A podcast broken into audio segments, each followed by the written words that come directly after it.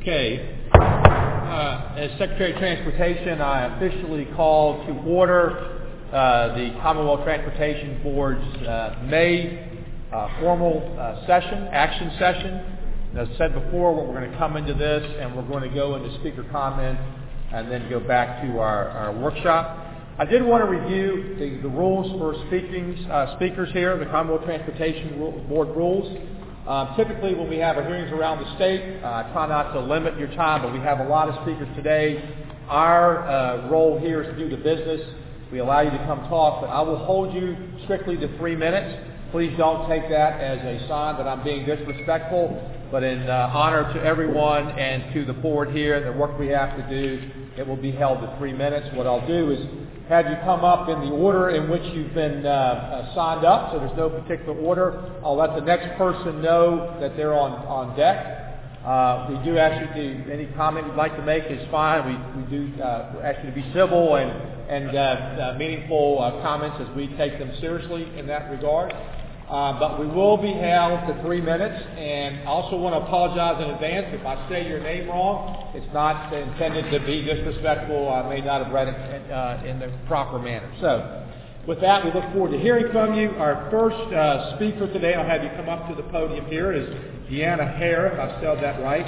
And then Daniel Zim will be next up. Um, so, uh, as soon as I call your name, um, you'll be limited to the three minutes. So if you have handouts, I will just put them on the desk right there, and we'll make sure you get them. So with that, uh, Ms. Hare, and we'll start the three minutes, please. Thank you. Good Morning. Good morning. Thank you so much. Um, as you stated, my name is Deanna Heyer, and I'm here representing several neighbors and families who have concern about VDOT's recommendations for the 495-66 interchange specifically in the Outside the Beltway project. And we appreciate that VDOT and Secretary Layne's willingness to discuss alternative solutions, and we'd like to propose an alternative for you all, which would significantly reduce the financial cost and the footprint of this project. Specifically, we ask that you consider ending the I-66 toll lanes between Chambers Road and Nutley instead of extending them to 495. We also propose that you offer five general purpose lanes instead between 495 and the toll lanes, and my reasons are stated within, and there are attachments in your supplemental materials also. VDOT's Tier 2 report notes that a similar option was actually considered by the, by the group, but it has been set aside for now pending further traffic analysis related to the I-66 inside the Beltway project. It's not being presented in the public hearings, and we're concerned that this viable option has been passed over due to the rapid speed at which the project is moving, which is understandable, but we don't want to leave any options off the table. In the design comparison that you're looking at, you will see that VDOT calls this option the do nothing at 495 alternative, and I'm here to say that we really prefer calling this the do no harm alternative, and we want to think about both the cost and the benefits of what we're doing. VDOT states these benefits as no right-of-way takings at all, no construction inconvenience, and minimal construction costs. And to be clear, this would mean zero home takings and would negate the need to take land at Stenwood Elementary School and would eliminate the need for several bridge expansions. So you can see the dollar signs adding up in what we could save. Our proposal would also um, offer five general purpose lanes at a choke point at Nutley. Right now, you see on the news last night there's four lanes if you include the red X lane, which is only offered at rush hour. And the VDOT current recommendation has seven lanes pinching down into three free lanes. So we don't know yet how many people are going to take those toll lanes to help alleviate this choke point, but we're proposing that we keep five general purpose lanes during this choke point in order to not make this worse. The do no harm alternative also offers significant environmental benefits by minimizing the impact to the watershed because there would be less cement and less impervious surfaces. It also decreases noise and pollution by eliminating up to nine new flyover ramps that are proposed in these designs, and they're planned to tower 80 feet over our communities. There's simply no sound wall that you can create that will protect our families from these flyovers. So we ask that VDOT give time to complete the VDOT inside the Beltway traffic analysis and evaluate what the other improvements in the plan will do for your comments, Ms. For overall thank, cost. Thank you very much. Okay, thank you. Uh, uh, Mr. Zim, Daniel Zim. Okay, next we have Trish Van Story. Ms. Van Story? Look good. And on deck will be Jennifer uh, Siciliano, if I said that correct. Yeah, I would suggest if you'd like, if you just leave them up there, we will review them because we are limited to three minutes. If you'd start the clock, please. Thank you so much, ma'am. Thank you. My name is Trish Van Story, and I'm the president of the PTA at Stenwood Elementary. I want to thank you for having me here, and I want to thank all of you for your service to our state. PTA officers are not traditionally involved in political issues, but this is no political issue for our school. The plan for I-66 expansion, as it is written now, simply spells the death of our ball fields at Stenwood Elementary. No more baseball, no more track, fewer gym classes outside, fewer school assemblies outside. Major and incalculable loss of facility by losing this land. I attended the community meeting at Kilmer Middle School where VDOT Representative Susan Shaw fielded, the quest, fielded question after question about the VDOT plan to widen I-66. When I spoke, I asked the audience to raise their hands if their children attend Stenwood, used to attend Stenwood, or played ball on the fields at Stenwood. Probably 80% of the audience of 200 plus people raised their hands. Mrs. Shaw's response, quote, I have heard the Stenwood Elementary School impact loud and clear. We do have our designer here today.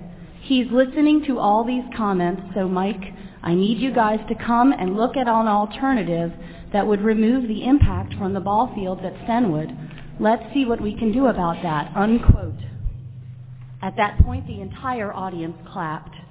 I believe that was the first and only time Ms. Shaw received an ovation during the, that morning when she announced the good news that they would re-examine the treatment of Stenwood's ball fields. But now the new VDOT plan is out, and it continues to butcher Stenwood's, Stenwood's ball fields in half. No change. Public speaking courses teach us to be persuasive, not angry. But I'm angry. No change? All to expand I-66 outside of the Beltway, where just a mile away the expansion is all happening within the current walls. This is land that cannot be replaced, cannot be found somewhere else. So I beg you, save our school fields, save our community fields, find a better way to achieve your goal of easier commutes. There are so many alternatives and so many very smart people who work with VDOT make it a priority to find a better way. Keep I-66 within its current walls. And here are some pictures to show you how we use our ball fields and the students who will be affected by their loss. Okay, thank you very much, Ms. Van Story. Thank we you appreciate, all. Appreciate your time this morning. Uh, Jennifer Siciliano, uh, and then next, Vinny Van Casterson. Good morning, ma'am. Good morning. My name is Jennifer Siciliano. My husband Mark and I live at 8051 Pritchard's Court in Dunn Loring, and we would be adversely affected by the alternatives proposed. While I think the most effective way to provide input to proposed projects is not criticism, rather suggestions of ways the proposals can be improved to meet all needs, I do have to begin by saying that we were quite upset to learn about these proposals on a public website where our names were listed without our knowledge, so as opposed to an outreach effort that match the significance of potentially losing our home. It has been said that postcards were mailed to those affected, and while I have yet to receive that postcard, I believe it was an insufficient method to approach such a decision with life-changing implications for those affected. I certainly acknowledge the need for change, but I don't endorse change that is not strategically thought through, uprooting established communities whose residents have spent years creating lives in a place they chose to live for all the reasons the regional marketing professionals and government representatives emphasize when attempting to sell the Fairfax County brand. I live, work, and play in the same general vicinity, and my kids live within walking distance of their schools. Isn't that one of the goals we've been trying to achieve? Now I'm being pe- penalized for drinking that Kool-Aid. I, the original proposal showed a significant portion of our property being taken for stormwater management ponds, which are not part of the new designs, However, the new designs still show a large, as in 70 to 80 feet at its tallest, flyover ramp that will still eliminate the majority of our acre and a half of woods and current buffer. Additionally, these are slated to be general purpose lanes, meaning the sound of tractor trailers and jake brakes will become as common as the birds chirping, all at a monster height taller than any sound wall could ever mitigate. As a result, our property will significantly decline in value, an investment we consciously made in Dunn Loring and in Fairfax County almost 20 years ago. The flyover ramp needs to go. Back to strategy. A few years ago when the hot lanes were being proposed, we were also faced with the, with the possibility of a right-of-way impact. However, those decisions, with impact input from the community, were significantly mitigated.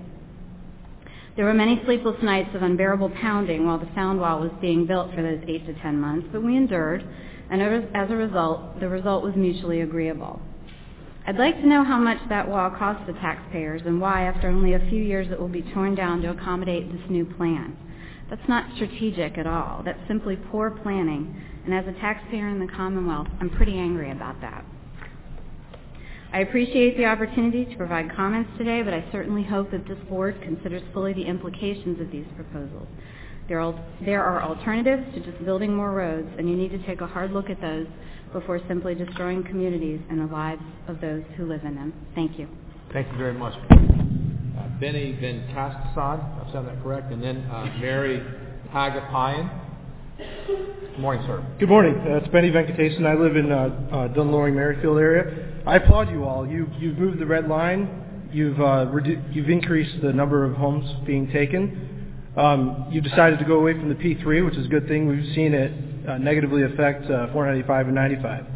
Um, we have a we have a regional problem at our hand that needs a regional solution. Susan Shaw has said that from VDOT. So that means the whole community needs to come together, all up and down 66. Right now, we're seeing just Dunn Loring, Merrifield, Vienna, um, and the Fairfax, as you get into where it's tight, it's been allowed to be developed, uh, be adversely affected. We see schools' land being taken, Stenwood Elementary, uh, Marshall Road on Nutley. Nutley's going to take a huge impact. Um, I recently did my uh, kitchen this uh, December, and they asked me when I went in, would you like to do a rip and repair or rip and remodel? And I was, well, I just want to do rip and repair because that's the cheapest. And that seems to be what you all are doing with 66. You're not doing a true transform. Um, people aren't going to get in buses. I'm curious to see what study you have done in the area where people actually got in a bus um, that took them to access points other than straight to D.C. People don't go straight to D.C. They go to Reston. They go to McLean. They go to Tysons Corner. Um, some go, they veer off down. So why would a person get in a bus just to dump them off at Nutley? Perhaps. What we need is a regional solution. It's Metro. It's VRE. It's buses. It's everything working together. We have megabus in the area. Why not incorporate them? We see Loudoun County doing it, but not Prince William, not Fauquier County, for folks to get down there. Um, another thing to think about, we have 267 right here. It's a pure toll lane, and we have Route 7 right here. We see what happens in the morning. People either decide to pay the toll, or they decide to get in the traffic where they don't want to pay the toll. Now I know 66 is a different animal. We can't just go and toll it. But I urge you to work with the, the Transportation Committee on the federal side and find that solution. If people want to live out in Haymarket and Manassas and have that cheaper home, we've decided in this area that we're going to have a less expensive home, we're going to have a modest home, and we're going to live in a transit-oriented neighborhood. And now you're taking those homes. You're punishing us. You're making us then go be part of the problem rather than the solution. We get on Metro. We don't, we don't cause traffic. We, we, we ease traffic. So I urge you to go back to the Tier 1 study. I know uh, the Coalition for Smarter Growth has, has said that. I urge you to do that. I've attended several VDOT meetings, probably five or six. Not one of those meetings has anybody stood up besides VDOT representatives and said, this is a great idea. Let's move forward with this. In fact, one member in, in Vienna and Oakton came and he said, I'm from Fauquier County and this is not a good idea. What's it going to do? It's just going to increase traffic on 66. If you build it, they will come. People are going to continue to move out. Um, during construction and after construction, it's just going to be as bad as it is now. Thank you. Thank you, sir, very much. Uh, Ms. Hagapian, if I said that correctly, I apologize. And on deck Hagopian. is Douglas Stewart. Good morning, ma'am. Good morning. My name is Mary Hagopian, and I would like to speak to you this dad? morning on behalf of my family with regard to the unwise and ill-thought expansion of I-66. We are a retired United States Marine Corps family, and we have lived in this area on and off for the last 30 years. In August of 2007, we purchased our home at 8056 Pritchard's Court in Dunn Loring, which abuts the I-495 interchange to I-66 on the northwest quadrant. Shortly after we moved in, we became aware of the expansion of I-495 and the development of hot lanes on it. With almost no time to react as homeowners with adjacent property, reconstruction of this interchange began in July 2008 and continued for the next four years. Throughout that time, we lived without a sound wall for nine months, were awakened many a night from demolition blasts of bridges, and became quite familiar with bulldozers and other heavy construction outside our front window. Interestingly, I would march my children out to the orange fence, which was one of the only things separating us from one of the largest interchanges on the eastern seaboard, and I would tell them, get a good look. You're seeing history in the making. You won't see this again for 50 years. Rarely do I admit this and don't tell my husband, but I was wrong. It took VDOT and Transurban four years to complete the I-495 hot lanes, and now, a mere three years later, not 50, they want to start all over again, tearing down and reconfiguring what they just built at this interchange to add a high-speed, high-speed flyover ramp 80 feet into the air and take one of the only small forests remaining in the area away from the wildlife, away from the conservation easement of which it is designated, and away from a community that has been established here for 25 years. Compared to the vetting that was conducted and completed for the I-495 hot lanes and the decade it took to complete beginning in 1994, the rapid advancement of the I-66 widening, lack of home and property owner notification, and desired project start date less than two years from now could be considered, at the very least, reckless. I'd like to point out that for the eight years my family has lived here in this home, we've experienced VDOT mega projects for over half of them. And now you're asking us to endure another five years of disruption and destruction. What has my family done other than being good, law-abiding, Virginia voting, and tax-paying citizens serving this great country to deserve this egregious action that is being ramrodded into place by the Commonwealth of Virginia? We would like to see this project stopped altogether. However, we are asking you to scale back the design for this interchange and work within the existing right-of-way. We are asking you to utilize the current existing ramp that moves traffic from I-495 south onto I-66 west and not add any additional high-speed flyover ramps. We are asking you, VDOT, our elected officials, to be mindful of your citizens who live and work in this area and hear our voices. Thank you. Thank you very much, ma'am. Uh, Mr. Stewart and then uh, Thomas Kramer.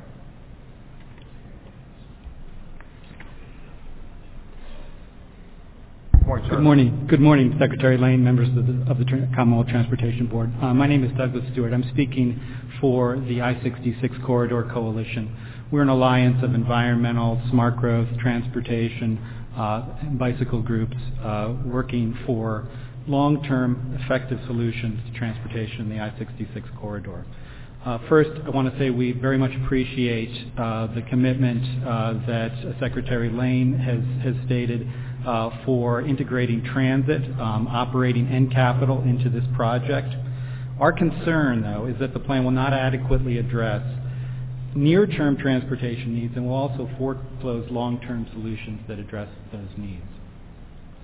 Our coalition favors a transit-first approach to, to, solving our transportation problems, and we believe that the NEPA studies have failed to fully analyze a transit-first alternative that incorporates land use that would maximize trips by transit, walking, and bicycling.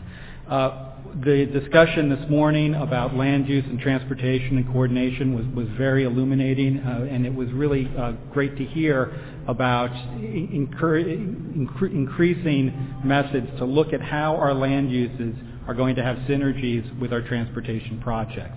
If you look at this corridor, this is a perfect example. We have evolving land uses, places like Dunn Loring, Fair Oaks, just outside the corridor where we're standing today in Tysons, Route 28, of mixed-use, compact, walkable development. And one thing that we really think this project needs to be asking as we're moving forward is how is it encouraging these kinds of land uses enabling more people to use alternatives to single occupancy vehicle trips.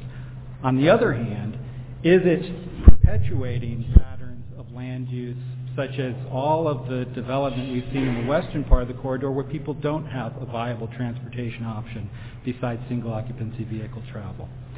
Uh, we're going, I'm just going to speak to three specific concerns about the project. First of all, stormwater management. We, we strongly urge that the stormwater management, current stormwater management standards for protecting the bay be applied to the entire roadbed, not just the added impervious surface. In our minds, that's not a nice to have, that's a must have. Uh, second, as, as I alluded to, we think that the current transit uh, ridership projections, although it's a robust plan, we think they could be much higher if they were combined with, with more vigorous land use scenarios that enabled more people to connect to transit um, by other means besides driving. Uh, and third, um, we appreciate the incorporation of bi- bicycling and pedestrian facilities. Um, we understand those plans are still in development. Those plans really need to be integrated into the final design plans. Um, just one final comment. I'm actually speaking as uh, for the Virginia Sierra Club on this. We fully support keeping congestion mitigation at 35% for Northern Virginia and Hampton Roads. Thank you. Thank you for your comments. Uh, Thomas Kramer, uh, and then Delegate uh, Jim Lemunyon.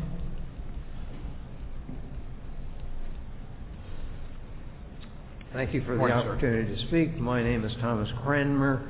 I'm a transportation expert according to the courts here. Uh, I'm with the um, Fairfax County Taxpayers Alliance as first vice president.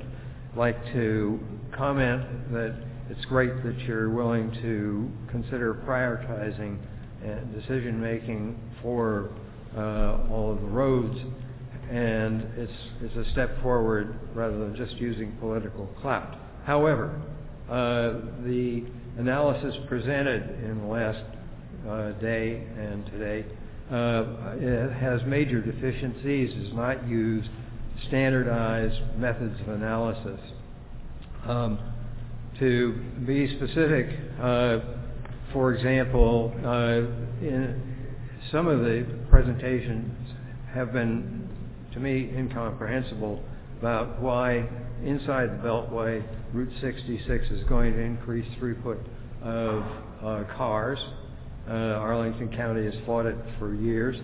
And then also outside the Beltway, uh, yesterday there was presentation by uh, Fairfax County, and they didn't mention what any of the costs were. Well, this is absurd uh, you know, to have a big presentation about this. This was a problem with the Northern Virginia Transportation Commission where they had a meeting just a few days ago and not one word was used for U.S. dollars. I mean, this is incredible. Uh, you know, we've got clearly unlimited pockets. Uh, Mr. Layne certainly has uh, lots of money to dole out, apparently.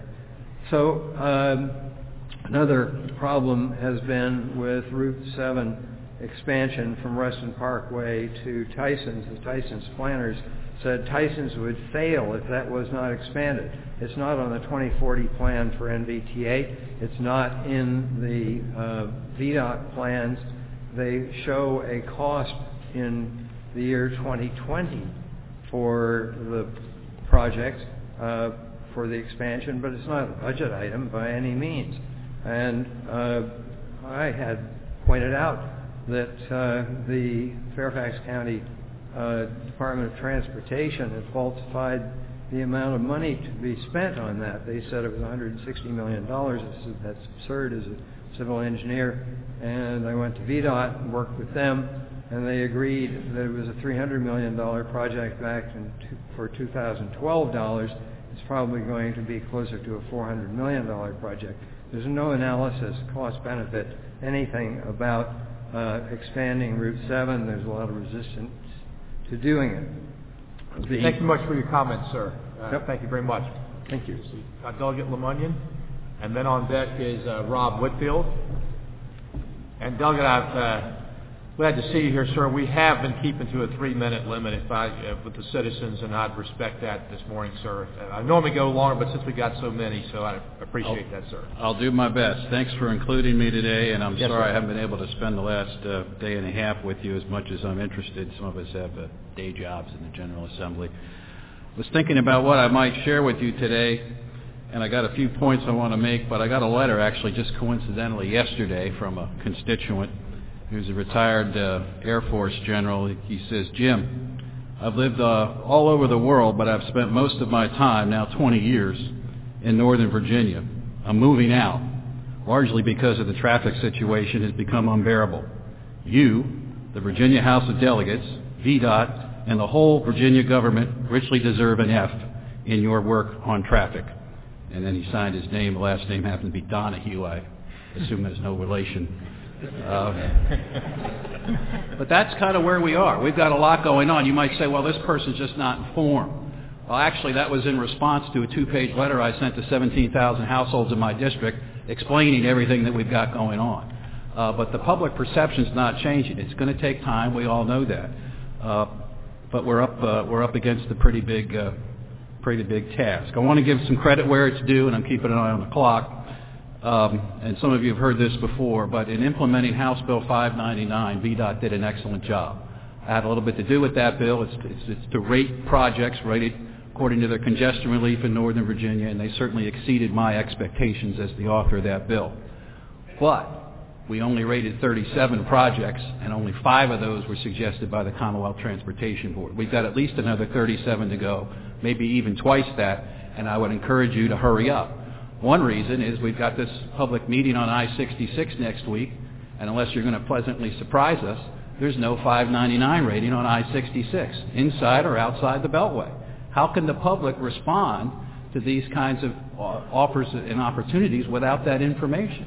Uh, you've heard a lot of people disappointed, but you don't have any data to counter their disappointment. Bi-County Parkway would be another one. Why hasn't that been rated? Okay, if that's a political issue, at least you have the tools and the data if you would use 599 uh, to address those concerns.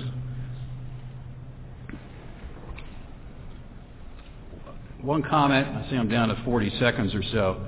Uh, I want to make, and if I, and, and Mr. Secretary, I want to uh, go into more detail maybe at a later time on Be happy to meet with tolling and, and things on I-66 with you. But just to, just to say, I am concerned that a toll would ever be used for something other than to pay for the construction improvement or the maintenance of a road. If it becomes a cash stream for some other thing, then a lot of people say it looks like a tax. Separate from the philosophical issue about whether a toll is a tax or not, it has the effect of taking things off budget. And you said yesterday in your slides, and I agree completely, fiduciary responsibility, transparent accountability, I'm all for you. But when you take that stuff off budget, then there's no need for people to come back and justify every time there's a budget process. I think I'm out of time. I'm gonna have to ask say, you, sir, The reason I didn't sign that letter from other legislators saying that we ought to be weighted 60% is because I still think it ought to be 100. Thank you. Thank you, sir, for being here. Uh, uh, And we will be happy to meet with you, sir, to go through that. Uh, Rob Whitfield and then Jeff Anderson. Good morning, sir. Good morning, Mr. Secretary, members of the CTB.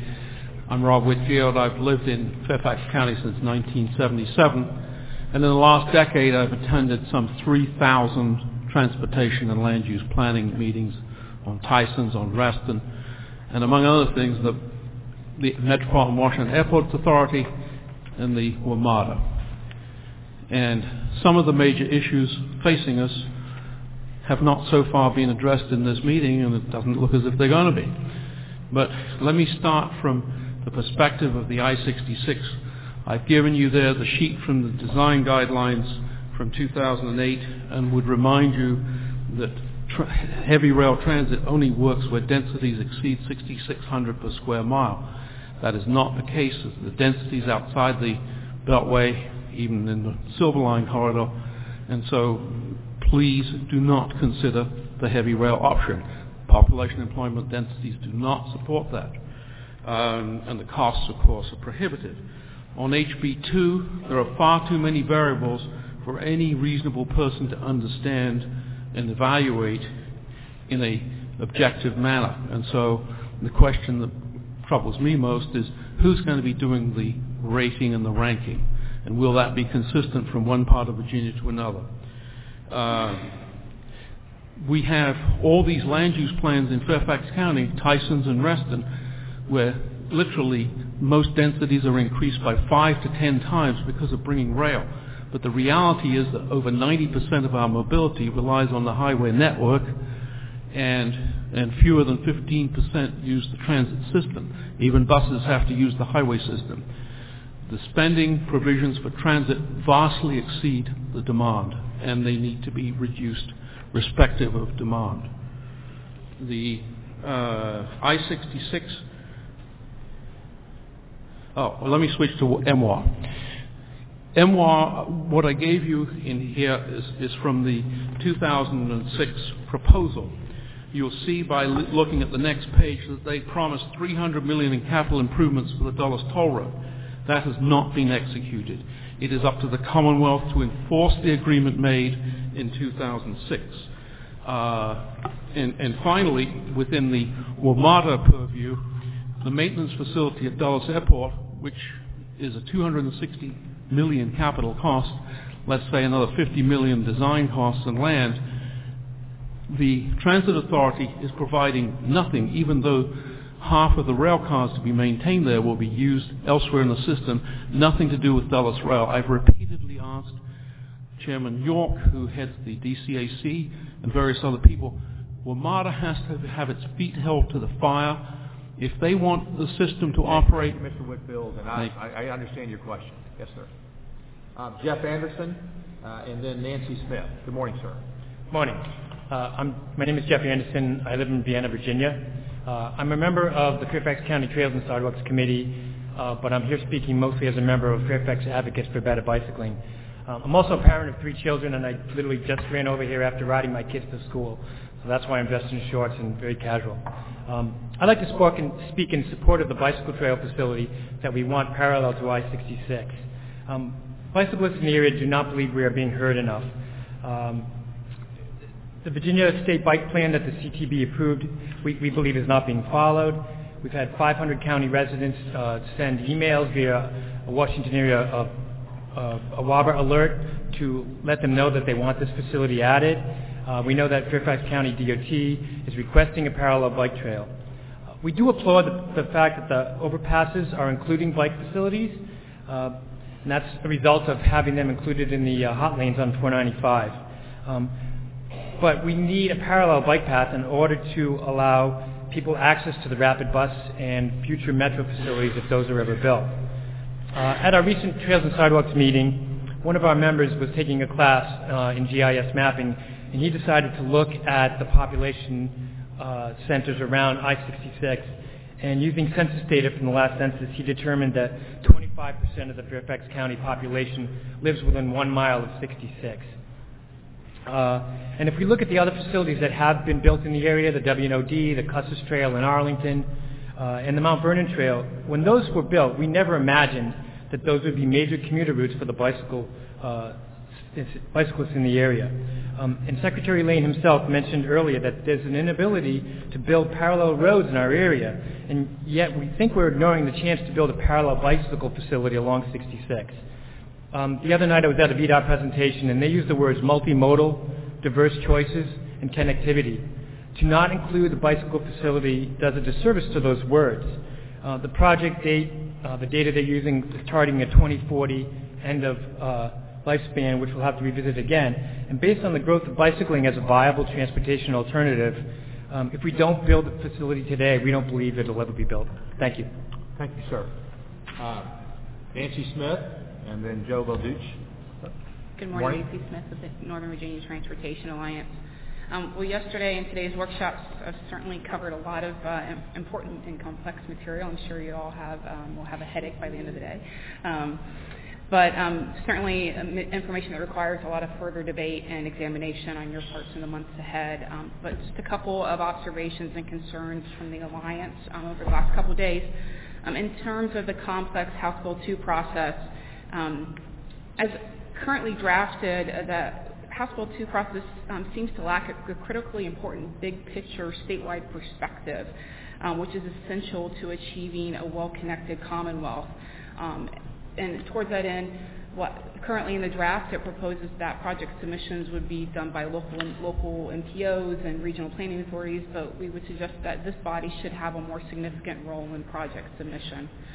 Um, in terms of congestion mitigation measure, um, particularly for the Category A um, in Northern Virginia, the Alliance as well as the Greater Northern Virginia business community have recommended a weight of at least 60% be assigned to congestion reduction, and that's 35% is totally inadequate. Mr. Secretary, you have said that facts, not ideology, should drive the process.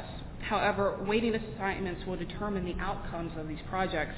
An assignment of only 35% for congestion reduction in the most congested regions of the state is more indicative of ideology rather than a factual approach to the needs. As to land use, um, Northern Virginia's land use practices and quality um, of development exceed those of most other comparable areas of the nation, and so does our transit usage. Our congestion is not the result of poor land use or lack of transit, but of a quarter of a century of failure of the state to provide adequate funding for infrastructure for an economy that was generating tens of thousands of new jobs and 40% of the Commonwealth's revenue. Again, assigning only 35% congestion mitigation will most surely ensure that congestion continues to grow and our regional economy continue to slow. Moving quickly to I-66 outside the Beltway, um, the Alliance commends the Commonwealth for taking an initiative to determine the potential costs and benefits of its own design-build approach, and hopefully this will incentivize everyone to sharpen their pencils, um, but that can really only be achieved with the release of the financials that we referred to yesterday, so we look forward to seeing that. Um, the details and assumptions in the study will require careful examination, but we can all agree that the ultimate objective must be the best deal for the taxpayer. But care must be taken to strike a careful balance and find a financing model that does not impede the Commonwealth's ability to address our other more immediate needs in Northern Virginia and elsewhere while moving, um, continuing to move forward on the developments on I-66. So I'm almost out of time. Thank you. Thank you very much, uh, Joe. And then um, we have John L. Frost, if I've said that correctly. Good morning, Mr. Chairman and members of the Commonwealth Transportation Board. My name is Joe Vitalich, and I'm the Vice President of the Fairfax County Chamber of Commerce. Before I go any further, I'd like to thank uh, Ms. Nancy Smith uh, from the Alliance, and we stand with the Alliance on our comments on HB2. On the inter- issue of Interstate 66, we welcome the call from Secretary Layne for an open and vigorous public debate and discourse on the scope and financing of I-66. The Chamber's unfettered belief, and for that matter the belief of 15 other business associations, is that the private sector can deliver and has delivered time and time again innovative and entrepreneurial solutions that achieve the congestion relief that Northern Virginia businesses, its residents are demanding and expecting. Like the Secretary, we too believe that a multimodal approach on I-66 is the best approach. Like the Secretary, we believe that the Commonwealth Transportation Board must act as good fiduciaries in that regard. And like the Secretary, we too want I-66 done right.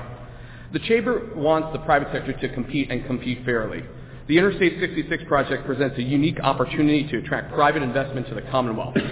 Properly structured, a P3 will enable the Commonwealth to leverage the limited state and federal transportation dollars in the I-66 corridor and leave some for other important projects. The private sector can mitigate a substantial amount of risk to Virginia and minimize the impact to community, and frankly save many of the homes that might otherwise not be in a VDOT model. We agree with Mr. Fralin, Mr. Garczynski, and Mr. Dyke that the process needs to be open and transparent. Therefore, we are asking the Secretary to disclose and produce with a vigorous debate and discourse he referenced yesterday the full analysis and data behind the presentation, including the initial OP3 analysis. In fairness, the private sector cannot compete against some of the generalities that we heard yesterday, nor is it fair to leave it up just for three PowerPoint slides. Data is important. We owe it to Virginia to explore all of that in detail. With that analysis in front of us, we can then ask the tough questions. Will the state really be required to increase its debt capacity? How will the state mitigate traffic and revenue risk, a risk barely noted yesterday, but identified by rating agencies and other organizations as the riskiest element of the project? What source of funding will be used to pay the state's bondholders if traffic doesn't meet projections, as is often the case? VDOT has never historically assumed traffic and revenue risk of this scale and complexity before. What commitment will be required from NVTA and other regional, uh, and, and at the expense of other regional projects? Who will be responsible for cost overruns and delays, like we've seen on the projects like Springfield Interchange and Dulles Metro Rail? And where will that money come from? Finally, and most importantly, the media release assumes maximum upside for the state with no downside at all, an unrealistic scenario inconsistent with the reality of these toll projects. And quite frankly, we don't do that in business. We believe in the process and achieving what is best to unlock the new Northern Virginia and the new Virginia economy through meaningful transportation solutions. We look forward to opening the books and examining the data behind yesterday's information so that we can compete and we can find that public, that private partner for the public if one works out for the Commonwealth. Thank you, Mr. Secretary. Thank you very much.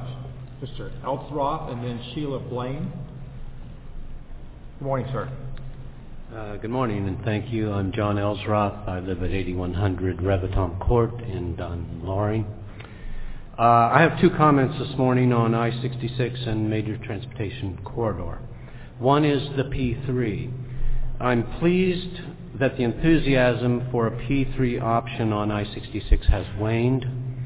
It is difficult for me to see that the existing P3 deals have been or are a good deal for Virginia, especially the long-term 70 to 80 year deals. If, if you look back, back to 1935, 80 years ago, and consider the transportation conditions at that point and what changed in the meantime, you might say, what, what are we going to look like 80 years forward?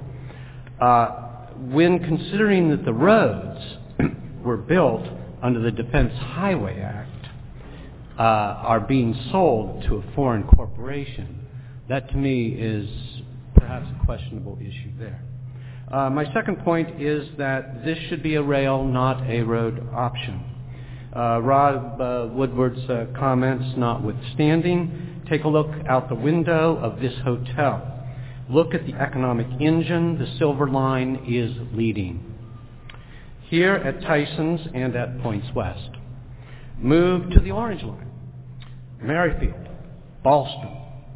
Look at the Red Line over in Maryland. Look at the economic development that the rail option is driving. Uh, it is the future.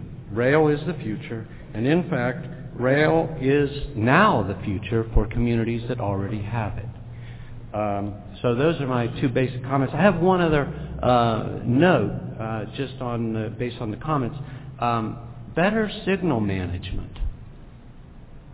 If you could get three r- green lights in a row, wouldn't that help congestion mitigation quite a bit? Thank you, gentlemen. Thank you very much for your comments, sir. Sheila Blaine and then Carol Hook. Good morning, ma'am. Good morning. Thank you. Um, as a self-employed citizen with three kids and a day-to-day life to manage, I'm busy. The news over the last few days about how I-66 might best be improved is at best confusing to me. At worst, it feels deliberately distracting. Secretary Layne, had an op-ed one day in the Post, and you were quoted the next day on the Metro section front page. And at 10 p.m. last night, I read yet another new piece. And the messages to me are a little confusing. So when I first sat down to write these comments, I'll, I'll admit I was in defensive mode. Then I finally found time to delve into that 1,000-page Tier 2 assessment. So I do want to thank VDOT. It appears that they really did do some research about alternative modes of transportation. Overwhelmingly, people support multimodal transportation like extended metro, rapid bus transit, and VRE expansion. So my question is this. Why are these other modes put off mainly until after I-66 is already widened? VDOT has said that buses are part of the project, but will be fully implemented only once the road is widened. The same is true of metro expansion, if the project plan actually leaves room to do that. Why wouldn't you invest our money in buses before spending $3 billion on the road? VDOT could use the existing right lane to operate commuter buses all day, more during rush hour. Starting in Haymarket, some buses go nonstop all the way to the city, others stop at Tysons, Falls Church, Arlington. The VDOT's Tier 2 assessment looked into 47 improvement concept scenarios involving a mix of general purpose lanes, managed lanes, metro extension, light rail, bus, rapid transit, and VRE extension. All of the top 10 solutions involved extending metro. The Tier 1 study was supposed to investigate Orange Line extension in 2014. In January, we were told it's off the table, and it's not in any of the long-term plans, according to WMATA. The first phase of the Silver Line cost under 3 billion. That's about or less than the cost of the 66 proposed. Rosslyn Tunnel limited capacity is a concern, I understand. But not all eastbound commuters are heading all the way to the city. Some trains could turn around at Tysons or Falls Church. That's already happening on the Red Line in Silver Spring. I'd like to look back at Ashburn and Leesburg and the toll road. I remember when ads encouraged people to move out there because the toll road was underutilized. Well, guess what? People did move out there. And the road got congested. And you know what the solution was? The Silver Line. If VDOT isn't widening 66 inside the Beltway, I'd like to see a better effort to preserve communities and retain the toll in outside the Beltway as well. We live in one of the most affluent areas in the country, just outside the capital of our nation. Surely we have some of the brightest minds in urban planning. The younger generations want transit-oriented housing and walkable communities like Tysons and Mosaic. Is more, lane, more lanes really the best we can come up with? Thank you. Thank you, ma'am. Uh, Carol Hook, and then Brian Zelli. Good morning. Good morning. I want to thank you all for allowing us to speak with you today. My name is Carol Hook, and my home is one of the homes that Virginia Department of Transportation has indicated will be taken for the proposed Transform 66 outside the Beltway. To some extent, however, that's irrelevant. I'm not here today to appeal to your emotions. I'm here to discuss the concept and my experience with induced demand. Induced demand is a phrase used to capture the simple and intuitive notion that expansion of capacity will be met with an attendant increase in demand. In other words, build it, they'll come. As a native Californian, it surprises me that VDOT refuses to acknowledge or seriously engage with concept of induced demand. You see, for the first 66 years of my life, until I moved here two years ago, I lived in Southern California and have seen the mistakes VDOT is making on a much larger scale. For instance, growing up in Southern California, I saw the 91 expand from a two-lane road into a 14-lane freeway. In this time, one thing remained constant. It was always congested. Every expansion promised relief from the congestion, but instead, more people moved further away from their place of employment for larger and cheaper housing, resulting in more commuters, which quickly outstripped and the, the additional capacity of the expanded roads. Even now, with two toll lanes in each direction, there is no relief from the congestion. No road I have ever seen can be built faster than homes can be built or people move. Unfortunately, they are now in a situation where they cannot add the transportation needed, such as the metro. We can even see this with the 495 hot lane. It's brought some relief for those who can afford to use the hot lanes. But all of the regular lanes appear as congested, if not more. For every one driver that takes toll or hot lanes, they will be replaced with another driver not using the hot lanes. Induced demand is not just fringe theory. It is well-documented phenomenon across many cities in the United States, such as LA and Atlanta. In contrast, such some cities, sorry, as in Paris, have actively reduced the number of traffic lanes. At first, there's public outcry that congestion would be get significantly worse, but it did not. Instead, what happened in Paris, the congestion forced people to use public transportation. I understand that pol- policymakers are always asked to solve the problems. Some problems cannot be solved. This is one we need to find a better solution for than taking of homes. Thank you, ma'am.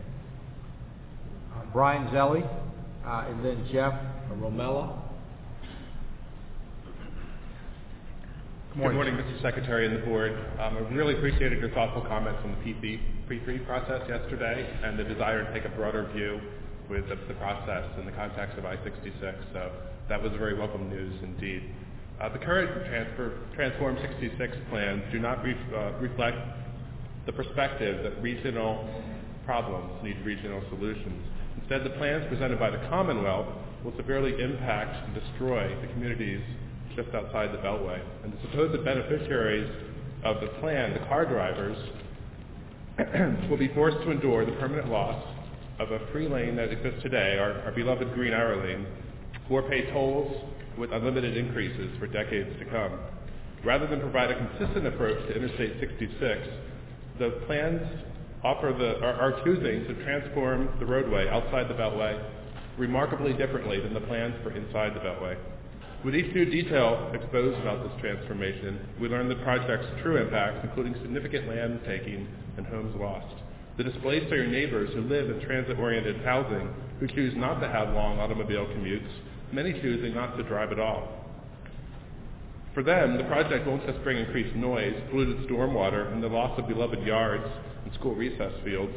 The current plans mean the loss of pedestrian transit access, buffer zones of green space forever gone, and new walls constructed just feet from bedrooms.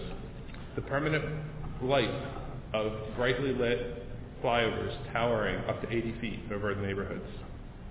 Under VDOT's plans, the very residents who invested in the transit-oriented housing are the folks who will see their neighborhoods destroyed, their children displaced from schools, and their homes taken away, with many elderly and minority residents among those watching their homes destroyed.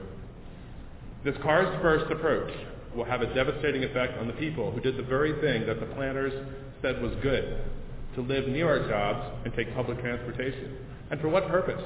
To pave the way for more commutes, longer commutes, longer car trips, and even more sprawl into the diminishing open spaces of Northern Virginia. While the wealthy commuters might well be able to afford a pricey commute twice a day, the working class commuters will face the loss of that free peak lane forever. We know that interstates 95 and 495 are at a standstill at rush hour today. Take a, a look right over here at Tysons, northbound or southbound on 95 at the end. Uh, at, I'm sorry, during the, the evening rush. You'll see that with the express lanes open and running right now. The congestion has increased at those endpoints. This plan for, is for pavement now, with promises of some buses later. Is that the best way forward for our region? We urge a focus on moving people rather than just cars throughout the corridor. Thank you very much. Thank you very much, sir. Um, Jeff Ramala, and then uh, Kwong Hai, or we up here. But up next, yes. Thank you. Good morning, sir. Good morning. Hello, my name is Jeff Ramella. I'm married and I have three daughters, two-year-old twins and a 17-year-old. I've been in Dunn Loring since 1996 and own a small IT company in McLean, Virginia. I've seen a lot of change and I understand the need for change. However, I'm asking that you transform 66 wisely. Dunn Loring was founded in 1886. It's a fragile community and is the earliest platted subdivision in Fairfax County and possibly in Virginia. We need to celebrate and protect this history. Virginia and Fairfax County are fortunate to have some really smart, business-minded uh, people serving the government, and we thank you all for your public service. However, in the case of the Plan 66 transformation, I believe our public servants and VDOT have failed us if we continue with the current proposed, plans or alternatives. Taxpaying citizens of Virginia should be placed first and solution developed that is best in the best interest for us. As I understand it, based on a video on YouTube, uh, Secretary Layne, uh, Virginia legislation passed uh, legislation was passed last year that mandated the CTB to prioritize and fund projects according to five criteria. I'm not going to read through them. Sounds like they're in, some level of uh, change right now, but I'll, I'll go right to it since I only have three minutes and looks like one minute 40 seconds left. Congestion mitigation. VDOT has admitted at several public meetings that I've attended that current designs will not solve the congestion problem. In fact, the current design solution will actually cause more congestions. If commuters use the hot lanes as intended, they will come in greater numbers to the choke point at 495 and 66. If the hot lanes are ended prior to Vienna at the metro, and more commuters get on the metro or buses, the congestion at 495 and 66 choke points will be alleviated. In fact, the current proposal, which would eliminate the free green lanes that we've all heard about in favor of hot lanes, will make congestion worse instead of better. Hot lanes on 495 and 95 have conflicting data, uh, but current data shared to the press most recently by the Washington Post say it's not as successful as planned. So if less commuters use the hot lanes than use the free current green lanes, you're guaranteeing more congestion despite billions of dollars spent. Why would you want to continue investing in an approach that offers questionable success? Economic development, I'm going to run out of time, but uh, in the economic development area, you can see that the development in the communities will be hampered as well as if other roads are not built because building them will cut into the profits provided by the hot lanes. So there's no economic development incentive there. Mobility. Mobility will be negatively affected, particularly in my community and those further out. There will be reticence on the part of either government or private entities running the toll lanes to develop other modes of transportation. Environmental, we can go through that. The return on investment. The return on investment for this project is much greater if the hot lanes are ended at the Vienna Metro. This project would cost significantly wrap up, less. sir, please. Yes. Thank you for your time. Thank you very much for coming this morning. Yes, uh, and then we have Julie Herka. Good morning. Good morning. My name is Kwang Hee from Dunn Loring. I'm here to explain why the Transform 66 project will be bad for residents, commuters, and Northern Virginians. VDOT claimed that all the devastation to Dunn Loring, Vienna, and Falls Church communities will benefit commuters by easing congestion. Yet, the more we learn about the project, the more we learn that the project will leave commuters worse off than they are today. Specifically, VDOT's proposal involves the elimination of one general purpose lane, the lane that many Virginians refer to as the Red X lane, shoulder lane, to create two hot lanes. The Transform 66 project will actually result in a decrease in general purpose lane during rush hour. In other words, commuters are forced into horrible decisions, sit in even worse traffic, or pay a hefty toll twice a day, adding thousands of dollars a year to, cost, to the cost of their commute. Moreover, VDOT has stated that it has no intent to expand I-66 inside the Beltway until at least 2040. Even if some commuters do not care about paying thousands of dollars a year to use the hot lane, the project is just funneling even more drivers into the two, same two-lane bottleneck inside the I-66 inside the Beltway or the already congested 495. Why expand I-66 outside the Beltway and make Fairfax into a parking lot?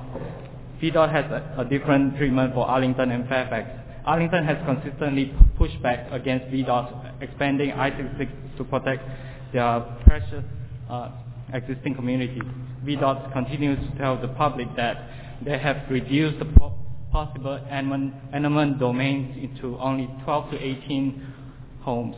However, they always omit the other hundreds of partial land takings and thousands of um, adjacent homeowners they are negatively impacted along the 25 miles I-66 corridor. VDOT can eliminate almost all of the complete and partial home takings by ending the hot lanes between Cambridge Road and Nutley Street. Metro is costly, but it is not an expense. It is an investment that creates new economic development areas like Tysons Corner and Mosaic District. Business wants to be close to the metro so that workers can reach their office by metro, and people want to live near metro so they can easily commute to work.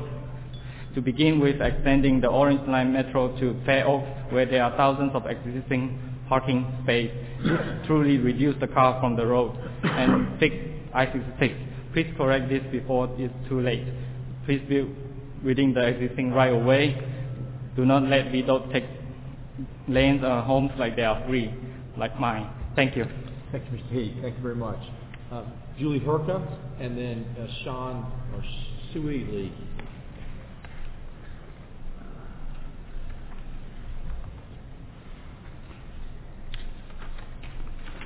Good morning, ma'am.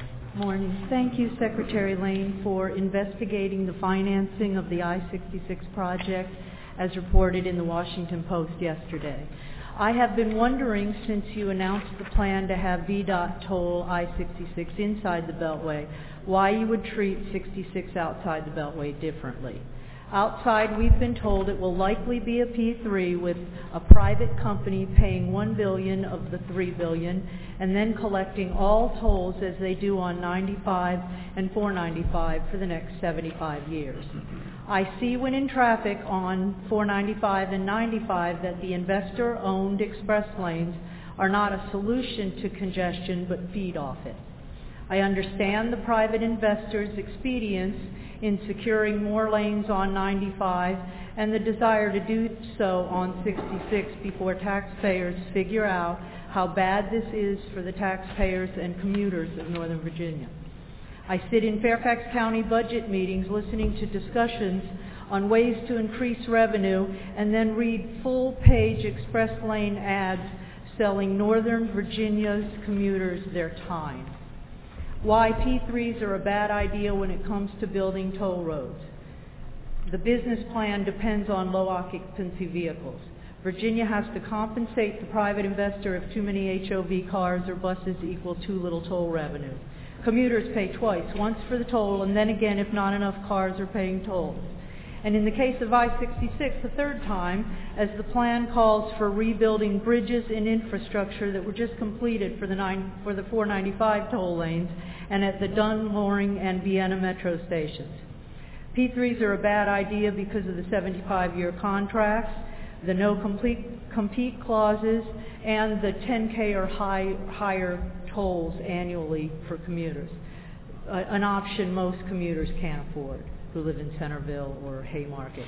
In yesterday's Post article, Mr. Gifford from GMU stated that the private sector has a fairly good track record on these types of projects. It is in their best interest to do so. For I-66, it's also in P3's best interest to do unnecessary construction like redoing the 495-66 interchange to connect to their current 495 investment. But this is not in the best interest of neighborhoods, the environment, commuters, and taxpayers of Virginia. Yes, what an ideal revenue risk project in Mr. Gifford's words and in Secretary Layne's investigation has discovered. Like I-66 inside the Beltway, let's keep the revenue in Northern Virginia. In Virginia, a foreign investor is being allowed to squeeze commuters for the next 75 years, the majority of whom work for the federal government. Please don't repeat P3 mistake on I-66. Thank you, ma'am. Your comments. Ms. Lee, and then uh, Dan Holmes. Good morning, ma'am. Good morning.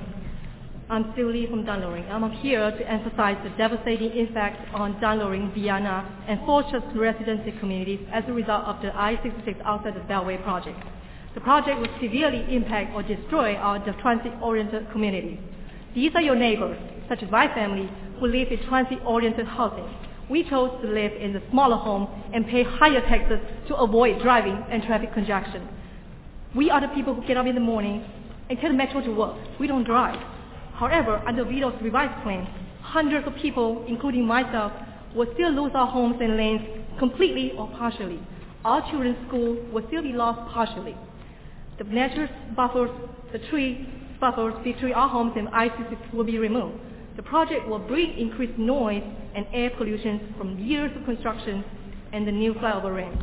The new walls will be constructed just feet from your bedroom and several huge 80 feet noisy flyover ramps will travel over neighborhoods. The above negative impacts will decrease home values and tax revenues in Dunn Loring, Vienna, and Fortress communities. The project will significantly undermine investments from Fairfax County, from the County and developers in creating walkable communities in Fairfax. The very residents who invested in transit-oriented housing are the people who will see our neighborhoods destroyed, our homes condemned and our children moved to other schools.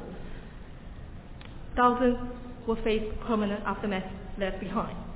The attached map that you see on your handout, um, it shows that there's no change has been made for the five homes and the Stenwood Elementary School in Dunn Loring, based on the revised plan from last week.